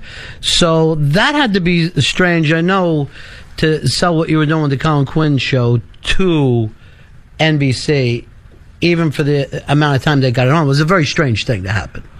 Yeah, I think you know. In retrospect, I can't believe it was on for three, Yeah. three episodes. It was it was truly. I, I could just imagine if I, what I know of networks, they must have been fucking horrified. Right. yeah. There's no way. Yeah. I mean, it was, it's one thing even if you got that at eleven thirty or twelve thirty. Yeah. But what time were you on? Uh, nine o'clock. Yeah, it felt, it felt incredibly early. Yeah. For that show to be on television. Yeah, we're on a nine or nine thirty. I think right after Fear Factor. Yeah, and you just you pretty much Fear came Factor out swinging, right? It just Oh, felt like you were out, swinging yeah. hard. I mean, I was very proud of that show. Yeah, it was really a, a different thing to see on. Uh, what was the whole con- concept behind that? How were you able to pitch The that? sell concept was what became tough crowd, but I mean, the concept was to get all the because I would be watching these comedians. I feel like the world, and still, I feel like it's even worse. I thought it was going to get better. I feel like it's fucking worse. Right. But I felt like the whole world is being politically correct, especially the media. So everything they said was either sensitive or it was just everything they said was so like just like the right thing to say. But that's fine for certain things. It's not good for fucking comedy. Right. You know what I mean? And so I felt like everybody was always on the rights. And then I'd go to the comedy cellar and people would be on stage. Just everybody would be saying what people were really feeling. Right. You know what I mean? Like the secret little things that everybody, you know what I mean? Like true feelings about huma- humanity and everybody's, you know, just just real feelings about everything. And and then upstairs at the table, it was worse. It was just we'd sit there and insult each other, and it was just godless. Is the only way to describe the table. and then I was like, you know, it's such a breath of fresh air, and you don't see this except in the comedy set, except at the club. Every time you walk through, and you had to use the bathroom at the comedy set, so you're always walking through. Right. The bathroom's through the club, so. I was like, man, I wish I could get this on TV. And then we got it on. I was so proud. But after three episodes, they were like, oh, what the? we didn't sign up for this. It, it really is interesting though, um, and because again you're brutal, but even in the stuff like uh, I saw comedian the thing Jerry Right, right, right. does, and uh, I, I hope that you guys all get to see this because everything that Colin's talking about now about comedy, you see Seinfeld doing, and, Yeah. and Colin's working with him on it. But it's really like one of the the most human sides of Jerry. It's like the the not stage Jerry, not the TV Jerry. Right. When he's sitting there uh, he is one of the guys Yeah. when he's when he's hanging out with you. It's a really interesting thing to see. Yeah. you know. Yeah, and uh, that and that's what it was supposed to. That, that's what that's what I loved about the NBC show. But more even in tough crowd, there were certain people that would just be themselves and Right. like they weren't trying. Like I always bring up the examples of Nick DiPaolo and Patrice O'Neal, Mm-hmm. who of course at first the network's like, well, those guys are not that likable. I'm like, I know that's because they're saying they're not advertising themselves as likable guys. they're advertising themselves as funny, right? So that they were being themselves, not trying to phony it up and be like, hey guys, like me, you know, Mm-hmm. and just being funny on their own terms. Like that's there's something to be said for that too, you know. Oh, even though they absolutely. heard this, both of them probably think I'm very likable. What's he talking about? you know, they're deluded. right. They need to know. They'd be like, "What? What's he talking about?" Well, I can be a little harsh sometimes. but that's that's the great thing about that. That there, it's one thing to put together six minutes for the Tonight Show, and that's a really great Right. thing. But for a person just to sit here the way you're being today, Right. being funny off the top of, their, your head. Is whatever the magic comes from, I think. You know what I mean? Like that's that that's the gift part of it. Sure, and know? the years of doing it, of Right. course, too. I mean, you know, anybody's comfortable. I mean, you know, at this point, after this many years, if you can't be somewhat funny, right? But get get out. Just but yeah, it's a combination. Right. Like, like I said, like the guy I was telling you about, Al from Long Island. It was so Yeah. funny. I don't know if he could ever do it. Like, but I bet if he had trained for twenty, I mean, Sure. guy was like a genius. He'd come in with a twenty-five minute story, but you know, from this thing, and it was always genius. So well, I mean, uh, Brian Regan was telling me the same thing sitting here one day, where he was saying that I, he I'm not a fan of Brian. Go well, on. no one is. No, and I, you'll, be, you'll be glad to know his unmasked was just awful. Uh, never got a laugh. Uh, but he, but he came up with the thing that some of the funniest people have just never tried to actually do comedy. That's That right. Funny and comedian is not always the same exact thing. No, One is right. the craft, and you know the other Yeah. is whatever you get. Yeah, and there's plenty of guys that are not that funny that became Right. comedians because they knew that craft and they went up there and worked it. they worked their craft, and then also some of them, and we've had them on the show, just happen to be really good business people. You know what I mean? they're, they're, That's great. there are, But you, you see why that's funny? I hate Yeah. to break down comedy. It's funny because he goes, and some, we've had him on the show, they just, like he went back to his sentence. just threw it in. I We have him on almost dropped his name. I almost, Oh, no. I almost slipped his name. Yeah, well, there's always a few. But I Yeah. mean, but yeah, you're right. I mean, I think there's so many funny people that just, you know, like you said, they didn't bother with it or for whatever reason. Well, when you when you did the Colin Quinn show, you did you think this thing could take off, or you're like we're just slipping it in? Everything I've ever, you don't understand, and Yeah. it's probably what's kept me alive to this day. When I write projects, I'm like, this is going to get made. Yeah. and then they don't make them. I mean, Right. and yeah, that show, I was like, of course they're going to pick it up. It's new. Nobody does anything like it. You know, but it's like there's no way they're not going to do it. There's no way they're not. Now, only in the past year or two have I gotten kind of like negative about like what the networks and like I'm starting to really take them seriously. Right. That they really are uh, scared or whatever they are. They really are, you know, they refuse to do things based on ideology or based on fear of like repercussion. Like I Yeah. used to think if it's funny, they know they don't have that much funny shit. They're gonna do it. Right. They, they can't afford to be that picky when it comes to funny. But they they'd rather do stuff that's mildly humorous and get not get themselves in in some kind of you know. I feel like it's almost like a, a psychological debate with themselves where they have to reassess what they think fucking life is. Sure. You know? Well, I also think, uh, you and tell I every- spend a lot of time alone thinking about these. it, it does almost sound like a dre- Unabomber. that's what they. That's what they are slowly driving me towards. if they don't step up soon, that seems like the inevitable fucking end. But do you know how valuable this interview will then become? this will be great. I'll be on Good Morning America. Yeah. I felt something. I should have called. I saw. I should have called someone. And all you guys are gonna look bad because you'll be laughing at the guy that killed thousands of people in fucking Hollywood. You'll be like, ah, It's like like it's an they NBC were- yeah. Burbank is detonated. They'll be like everybody throwing their arms up with Hitler, like that whole crowd. That you know their relatives are still Right. alive today. Right. That's my grandfather right there. Ah. um, but you, uh, but the thing about it is, there is when we go back to the integrity factor, you do have it with that. Whether Yeah, that's well- always a good thing or a bad thing. But I, I was bringing up that people in these corporations, and I think government is the same way. People just get there and just try to keep their, that job as long as they can. They Which- know it's wh- not permanent. I understand, but but but at the same time, they have pretensions of autistic. Yeah. I wouldn't mind if they spoke and just said, "Look, man, I'm watching, I'm covering my ass." But these people have fucking aspirations, and they talk shit their whole lives about being trying to do autistic stuff. That's the part that drives me crazy. So they'll actually sit there and say to you, "We want the kind of stuff you're talking oh, about." Oh, they fucking.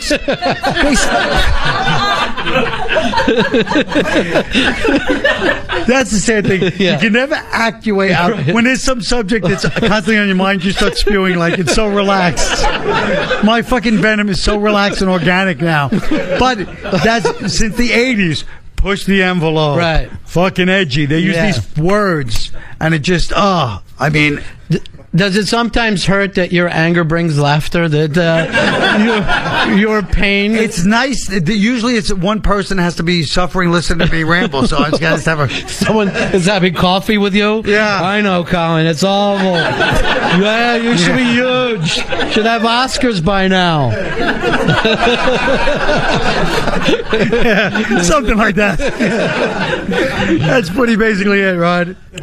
So when when you spun that into Tough Crowd, Right. you did find uh, a home there for this. Show. Yes, at first. Yeah. It was definitely a home as far as they were like, look, this show belongs with us. You know, Yeah. it's like, uh, and, um, you know, and I was like, yeah, yeah, yeah. But then I did it there, and then, you know, it went great as far as for a while, but then trouble ensued. and I blame the dumb comedians, too, because all the comedians, like, because I love comedians so much, like, and the regulars there, I really did love them more than they deserved in many ways. But they would actually, like, be always like, ah, ah, ah, he always gets canceled. And I was like, ah, ah, ah. But really, I was like, what the fuck, man? then when it got canceled, I felt like they put it out there. Right. So, so they had zero pressure on them. This is just Yeah. like a fun gig. They get to come in, plug Oh, where yeah. they're going, and But they acted like all the pressure was on them. Yeah. Just, each one would come in. You know how comedians are. They come in every day like, yeah, thank God I'm here. Don't worry about it, Kyle. Take a break. Yeah. How did you get along with every all the other shows there at Comedy Central? Did it feel like you were part of it, or it just even on that never- yeah. even on that network, you guys still stuck out like a sore thumb. You just you just even on Comedy Central and cable, you're watching this and you're like, is this really television? It was Yeah. a really different I mean, show. we said there every day, what we said on that show would have gotten you fired from any. You'd be on the front Sure. page of every magazine. We said every day in public, you know. Yeah. But um, yeah, it was. Uh, well, I mean, we knew all the other comedians sort of from. You know, I mean, I know Jon Stewart for years. I know all these guys, but I mean, it's not like anybody hung out with each other. It was more Right. like just our little world of our show. You know. But if you watch Jon's show and um, the Colbert Show, these are really polished, sharp, well written comedy shows where you guys were just swinging. it, it just. You know, it takes a lot of work to make something look like it's not rehearsed. It did occasionally look like someone was going to get hit with a chair on Yeah. your show. Yeah. You know? Oh yeah. I mean, it was ridiculous. These guys are out of their mind. But um. Yeah, it got very uh, volatile because because we're bringing up real subjects that people just have big opinions on, you know. So every time it was funny, but then it would turn into a screaming match.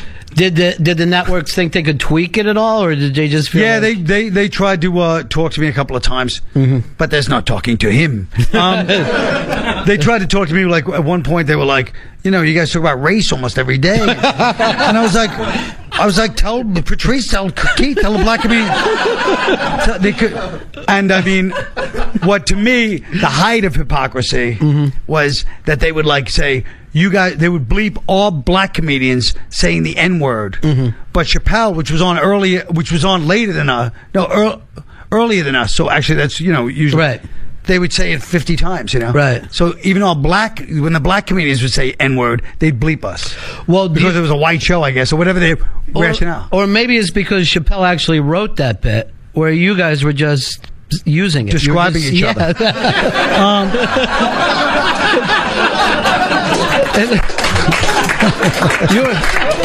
your, your show, it really felt like it was meant to hurt. Oh, yeah. sure it was. The um, but I remember one time they actually said, "Okay," because I was complaining about this. You know, it was like symbolic to me of everything. Right. And um, I go, "You guys." So they go, "Okay." To, the subject was the N word. So they go, "Okay, you guys can use it. Even the white guys. We're not going to believe anybody." And the censor came up to me and said, "But you know, try to be like do it within reason." So I said, "Yes, you're right." So of course, every asshole on the show that day. Abuse all the white guys. Where at the end, I was just looking at the censor like, I swear to God, I did not mean any of this. It was like ridiculous what happened. That Right. day. So that was like, you know, then in that case, the censor was right. I was, I was like, all right, just do whatever you have to do. but I mean, but yeah, they wanted to change the whole racial component of the show. I mean, it was every day. It was a rip. You know, I wouldn't necessarily bring it up, but it would get brought up, and everybody would just be talking about it, start yelling. You know, and uh, I mean, I was, you know, I, I can't act like I wasn't involved. I'm like, hey, everybody's talking. I was just the host. Yeah. but but I mean, but then they were like, why can't you guys talk about, you know, like celebrity stuff, more celebrity driven stuff? And I was like, can you imagine me going to like. Nick DiPaolo, Patrice O'Neal, going, "Hey fellas, you hear about the Paris Hilton thing?" That, uh, they would destroy me. you know, I mean, I love doing it, but you know, whatever. I mean, you know. You did wrangle. I will give you that. No one. I think. I don't think people who watch that understand what it's like to try to tug that back. Every Oh, my once in a while. God. Yeah, I tried, right? yeah, right. You didn't try. But I will t- I watched uh, some of it on YouTube just the other, you know, knowing that you were coming on to do this, and I actually thought at one point, how did this get on YouTube? That's the ultimate compliment. Now that's a compliment. I thought. Um, well, they always gay lip service at comedy. It's supposed to be provoking and all Right, that stuff. So what the absolutely, fuck? It's supposed to be absolutely. people's thoughts out loud that nobody would say. And truly, in the middle of all these cable networks, so you tell me that we can't have a half hour here and there of this kind of stuff. I mean, it's insane. Apparently to- not. Yeah, I've been I've been trying to push him for five and a half years. do you uh, do you have any plans? Is there a, a big thing that you're thinking about next, or Yeah, well, I mean, I'm doing a lot of different stuff. You know, Mm-hmm. trying to get a bunch of stuff going on. But I mean, you know, I've been doing that for years. Like I say, since I left, I write scripts, I write stand up, I do shows, I do everything. how about a know. book? You seem like you got a, a Everyone novel says in to do a book. I don't know why I don't want to write a book. What Yeah. a novel? I would write a novel. Yeah. I wouldn't write a book though. You know.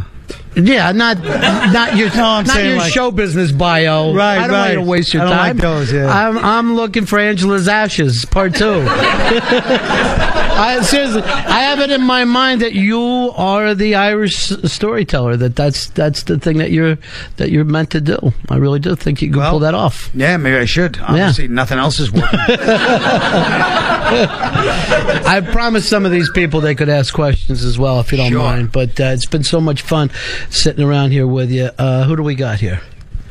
Uh, hi, Colin. Uh, I was just wondering, uh, when you were scouting for Last Comic Standing, uh, what was it that you were looking for? First of all, that's a statement that I could sue you for slander.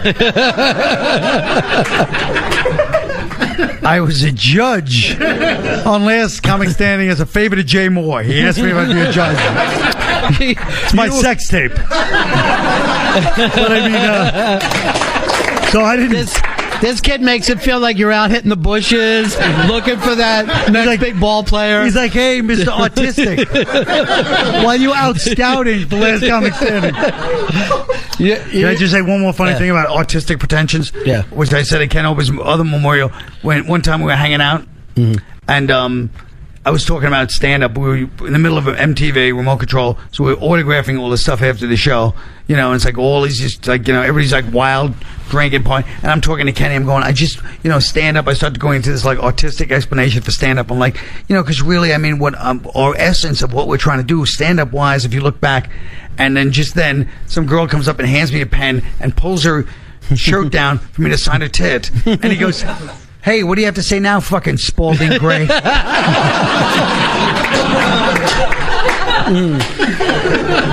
but yeah, I was a judge on Last Comic Standing. What was I looking for then?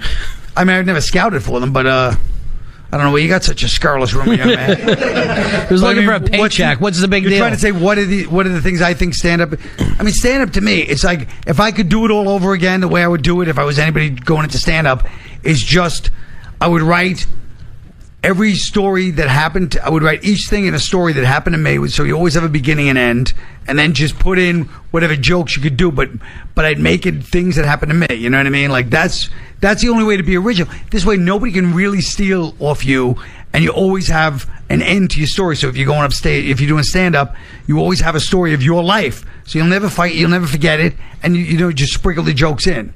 But I mean, that's not what I would look for stand up wise. But like I said, I only judged that one time. So everything would be haunt me. Yeah, everything would be totally personally based for you. I would base everything on a real story, so you always had an end. Because remember, I'm Mm-hmm. Very qualified to talk about this because I bombed for years in stand up, so I know what I did wrong. And one of the things I did wrong was I didn't know, I didn't let the audience know where the ending could be. Yeah. And plus, if you're talking about your own life, you can never go wrong. Nobody can really steal your style, and it will help you strongly build your style. You easier. know who exactly that sounds like? Spalding Gray, I think. I but think- also Bill Cosby. Yeah. Bill Cosby does that when you Yeah. think about it. He'll take one story and it'll be a 30 minute. It could be the dentist, but it goes into his daughters. He digresses into his Right. bits about his, and then back to the story. And they follow him the whole time. And they People follow him the whole time. Yeah. Uh, let's go uh, over here. Um, on your days at Saturday Night Live, do you remember a host being particularly bad uh, when you were there? Um, well, you know, I was like kind of out of the loop as far as hosts. I mean, everybody always said Chevy Chase, like they would probably, but I thought Chevy Chase was funny as hell when he came on. He was just a real bullbuster, but it was like it was funny, you know. Like he wasn't doing it. He wasn't being malicious. He was just like a, you know, he's just crazy. You know what I mean? They all killed him in that book, though. They killed him in that yeah. book. Yeah. But I was there that time. I thought he was funny. Yeah, for you're just reading this book, and it's everyone's memories of, of Saturday Night Live. And anytime Chevy came back to host the show, everyone just act like he's ruined everything. Yeah. But he was such a funny bullbuster in a certain Right. way that it's hard to, you know, it wasn't like he was just bullying people. He was, he'd bust lawns, bull. He just, he's, he's just a hyper guy. He's like a kid. Right. He's like a little kid. Right. He just goes and just fucks things up and throws shit. He's just, but it's funny the way he does it. But why do you think it is? What is it about his personality that people were just? Was it the fact that he was already successful, had money? You know, what bothered him? Well, about I guess it was just a style of personality that comedians, of course, love because, like, one time he came on the show and I was warming up the crowd before the show, so it's like a kind of important thing, and you're up there warming up and trying to get little laughs, and show's about to start, and he walks through the crowd and they all start applauding like crazy, and he comes up to me, he leans in and hugs me, and he just goes, "I just wanted to fuck you up," and walked away.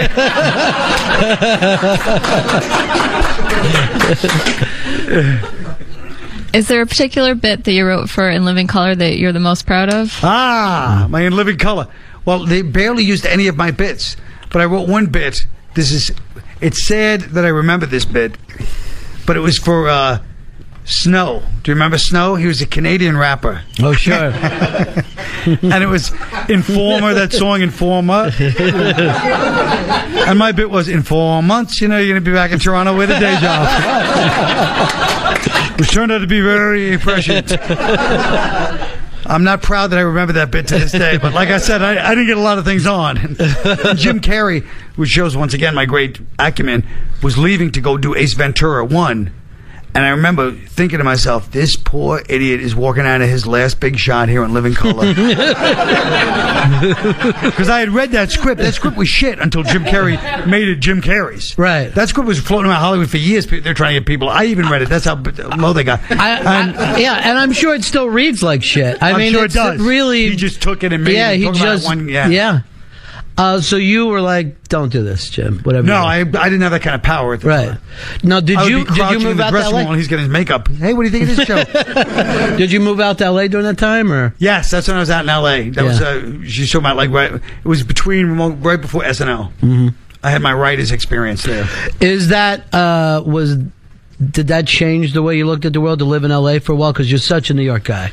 Yeah, I mean, it was good. LA's good in a certain way because it gives you a real, real picture of like showbiz. You know, you just drive around by yourself in a car for hours at a time every day, and you got to really confront yourself. You know, so it's good. It's reality. But I mean, uh, yeah, I mean, I, I would. It's not really a place I would want to spend my life, but I like LA, all right. But yeah, when I was writing there, it was it was interesting because also as a writer, instead of being a performer, I had to look at it from that point of view too, not being Sure. So that that was a good experience. It was good for when I got hired by SNL. I was already a writer, so I had experience. Uh, let's go over here. Hey, uh, what do you think of the current SNL squad? Hilarious. I swear to God, I think they're so they're fucking hilarious. I can't believe it. They're really funny. I mean, Kristen Wiig, of course, but like Bill Hay and uh, all of them. It just everybody does one thing that I'm like. I mean, I don't even watch it that much, but every time I watch it, I watch it on fucking Hulu all the time and shit. and like Fred Armisen doing that comedian, you know, he does that comedian in the newspaper and the army jacket. just everybody does so much shit, but she's like a damn. G- And even Justin Timberlake, I don't want to like this fucking guy, but he did that. Ske- I keep watching that sketch, you know, uh, uh, classic Peg. Where it's like you know him with her, she's like the target lady, and he starts going into this. Yeah, it's fucking hilarious. I think they're as good as any any. I mean, the cast I was lucky. You know, the people I was with, Will and Cheri, and all that, they were fucking amazing. They brought the show back. That Right. show was about to get canceled.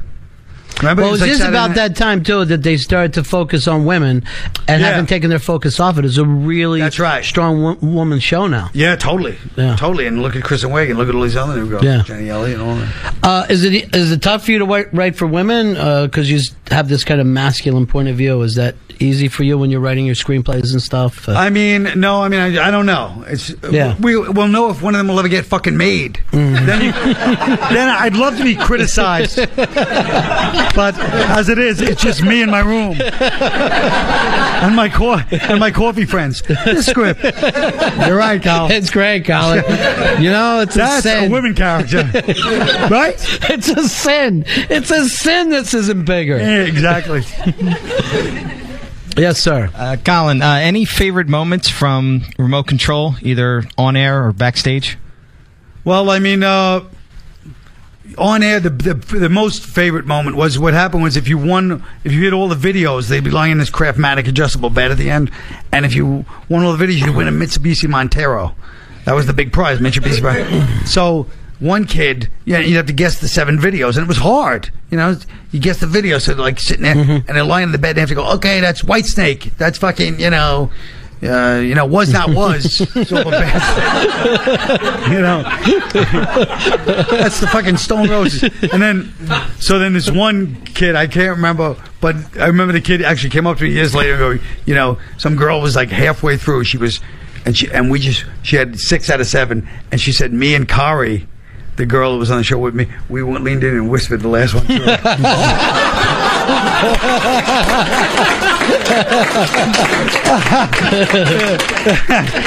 Uh, I'm sure Mitsubishi's pissed at that one. Uh, Colin, I always know that, that this is a good uh, unmask when the hour goes by so fast. I feel like we just got to scratch the surface with you, man. So it's just a pleasure. The legend, Colin Quinn. Let him Thank hear it. Colin. folks. Thank you. That's great.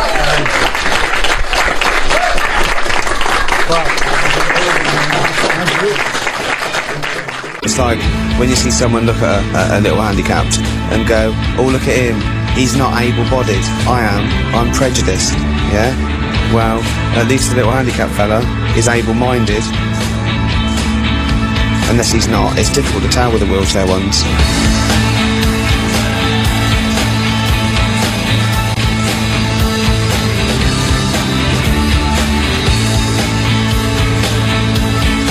It's difficult to tell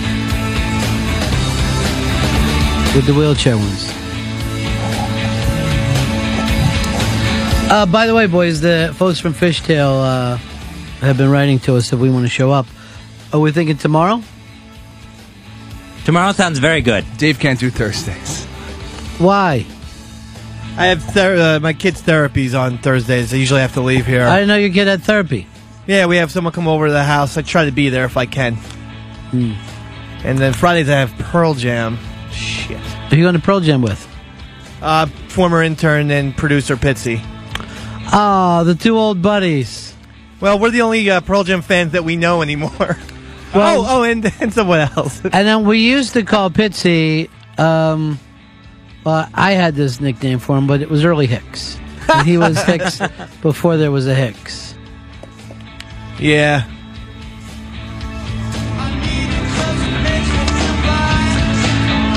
All right, it is the Ron and Fez show, 866 Ron Zero Fez, 866 Ron Zero Fez. So then maybe sometime next week. To Monday. Um, Saturday. Saturday might not be a bad idea. Get everybody back in the city. I'll be in the city because I'm going to the Yankees Mets.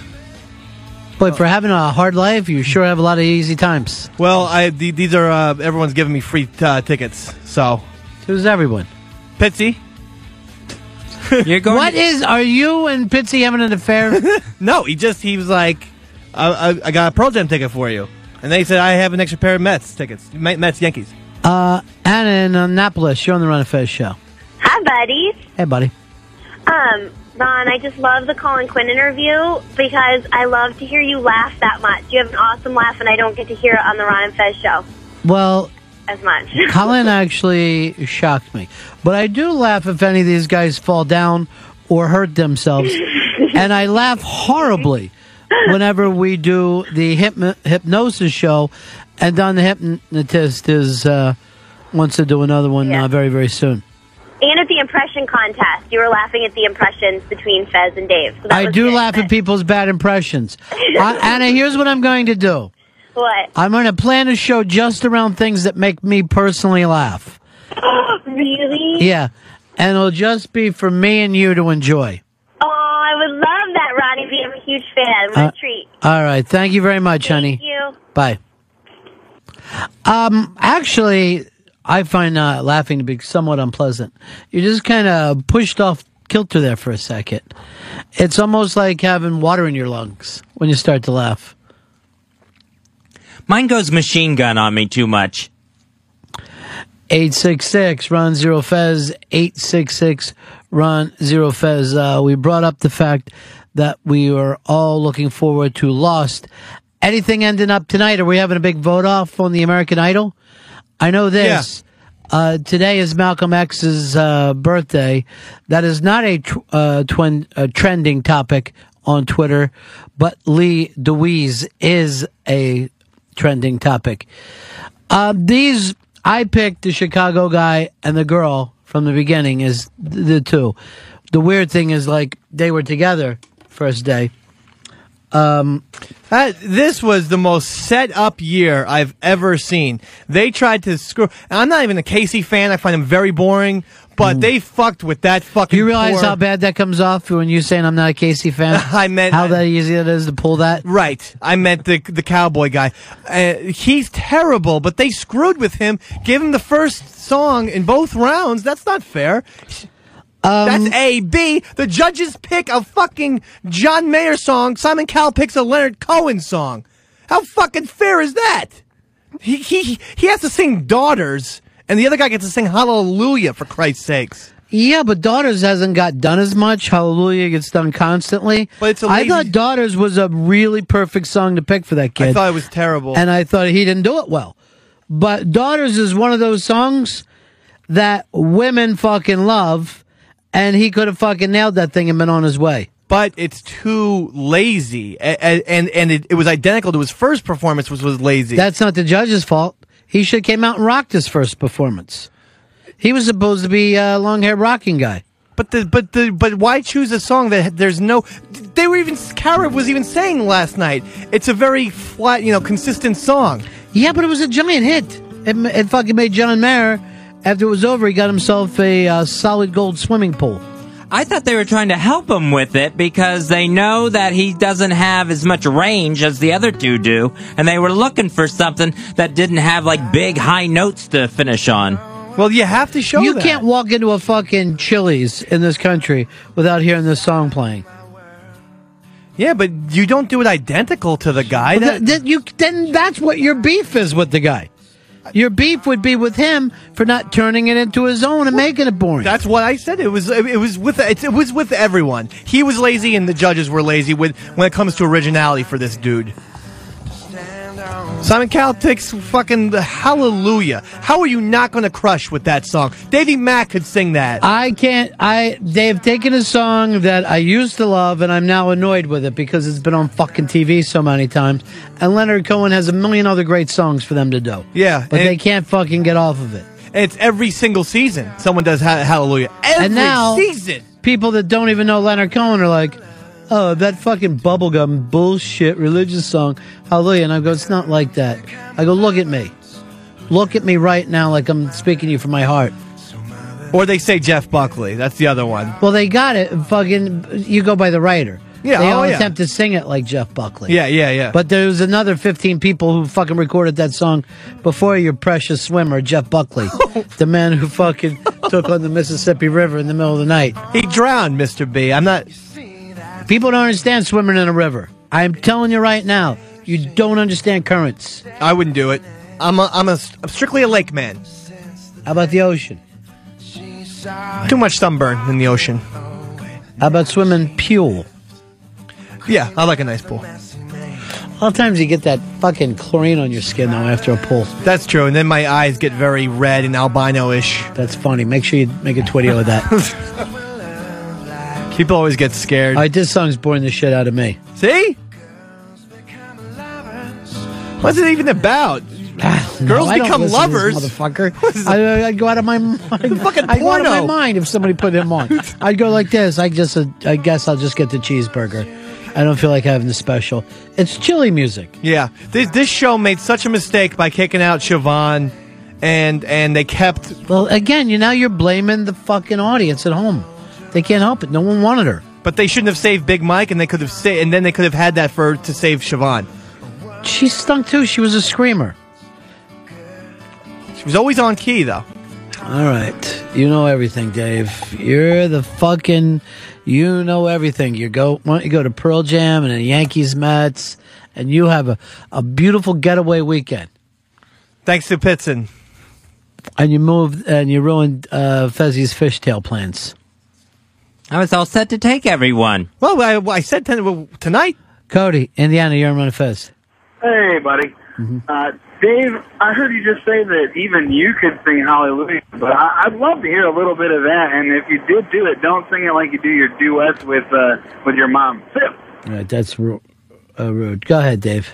Hallelujah. Well, you want to start at the beginning of the song. Oh, I, I'm not. I don't know all the words at the beginning. Like, So then you couldn't sing the well, song. there comes a time and a place and a way, and the only thing a man can say is Hallelujah, Hallelujah.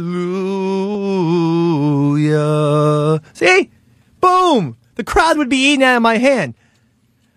And then I go and walked along, and I saw the falls on Scratches Hallelujah. See? I can do it. You saw the scrawls on Scrona, John? If you had done it, it'd be Otto goes home tonight to Spring Lake, New Jersey. By the way, did they play that down? That used to be my favorite thing. They'd go home, go back to their old high school, get on the local radio station, the local LX. Everybody's having fun. Today, they just went to an AT and T store in front of fifty people. It was awful. There was It was no fucking terrible. There was no buzz around it. It almost ruined my my my lost because they have to have money for everything. Everything that needs to turn into a corporate sponsorship, something that used to be just fun and good for the show. Yeah. Well, and, I I always thought they did that that big thing when they go home with only the final two. I well, why? No, it was always the final Oh, three. final Yeah. three? Always final three. Okay. So apparently you don't know. It's not only lyrics you don't know. It's also about this. Fez, we got a you and I got a beautiful email from Casey today, Oh. thanking us for the baby's gifts. Thank you. Did you like them, Dave? I don't know what they are. I, have not been home. I've been here today. Oh, you're gonna go crazy for them. I can't wait. Yeah. I can't wait. More toys. to You make on. it you make it very easy having the kids' birthdays within a week of each other. It made it very easy on us. It's made it one easy for our shopping. Hey, you didn't buy the the gifts. Are you trying to remember the bet? and see what to? Trying to pick out. Oh, you're doing Fez's part. Yeah, I mean he's not. You're giving them clues. We don't go that way. we don't do any of that anymore. All right, Earl Douglas wants me to see. Um, oh, Janelle Monáe, is that her name? She was on uh, Letterman last night. He wants to get her on our show. She's like the Black Lady Gaga. I dig her in a big way.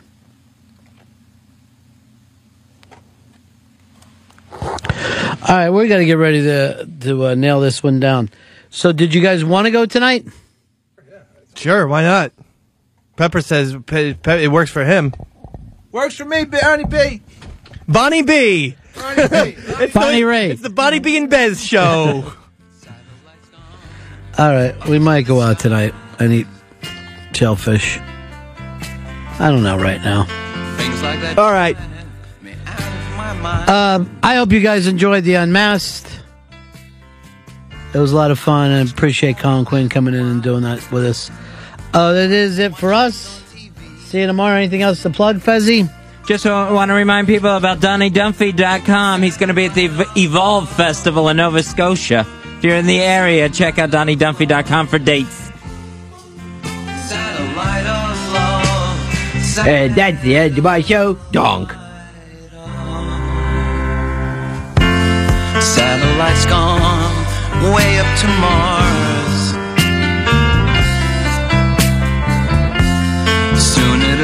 Filled with parking cars.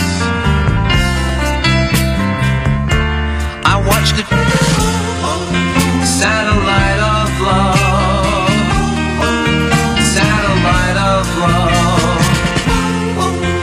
Satellite of love. Satellite of.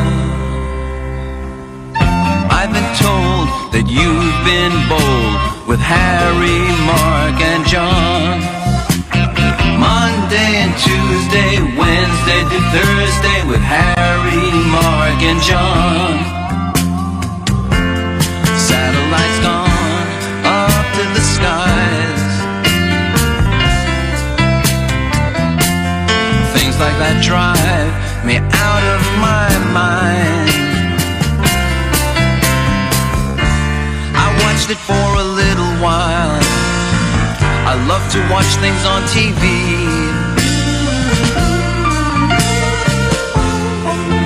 Satellite of love. Satellite of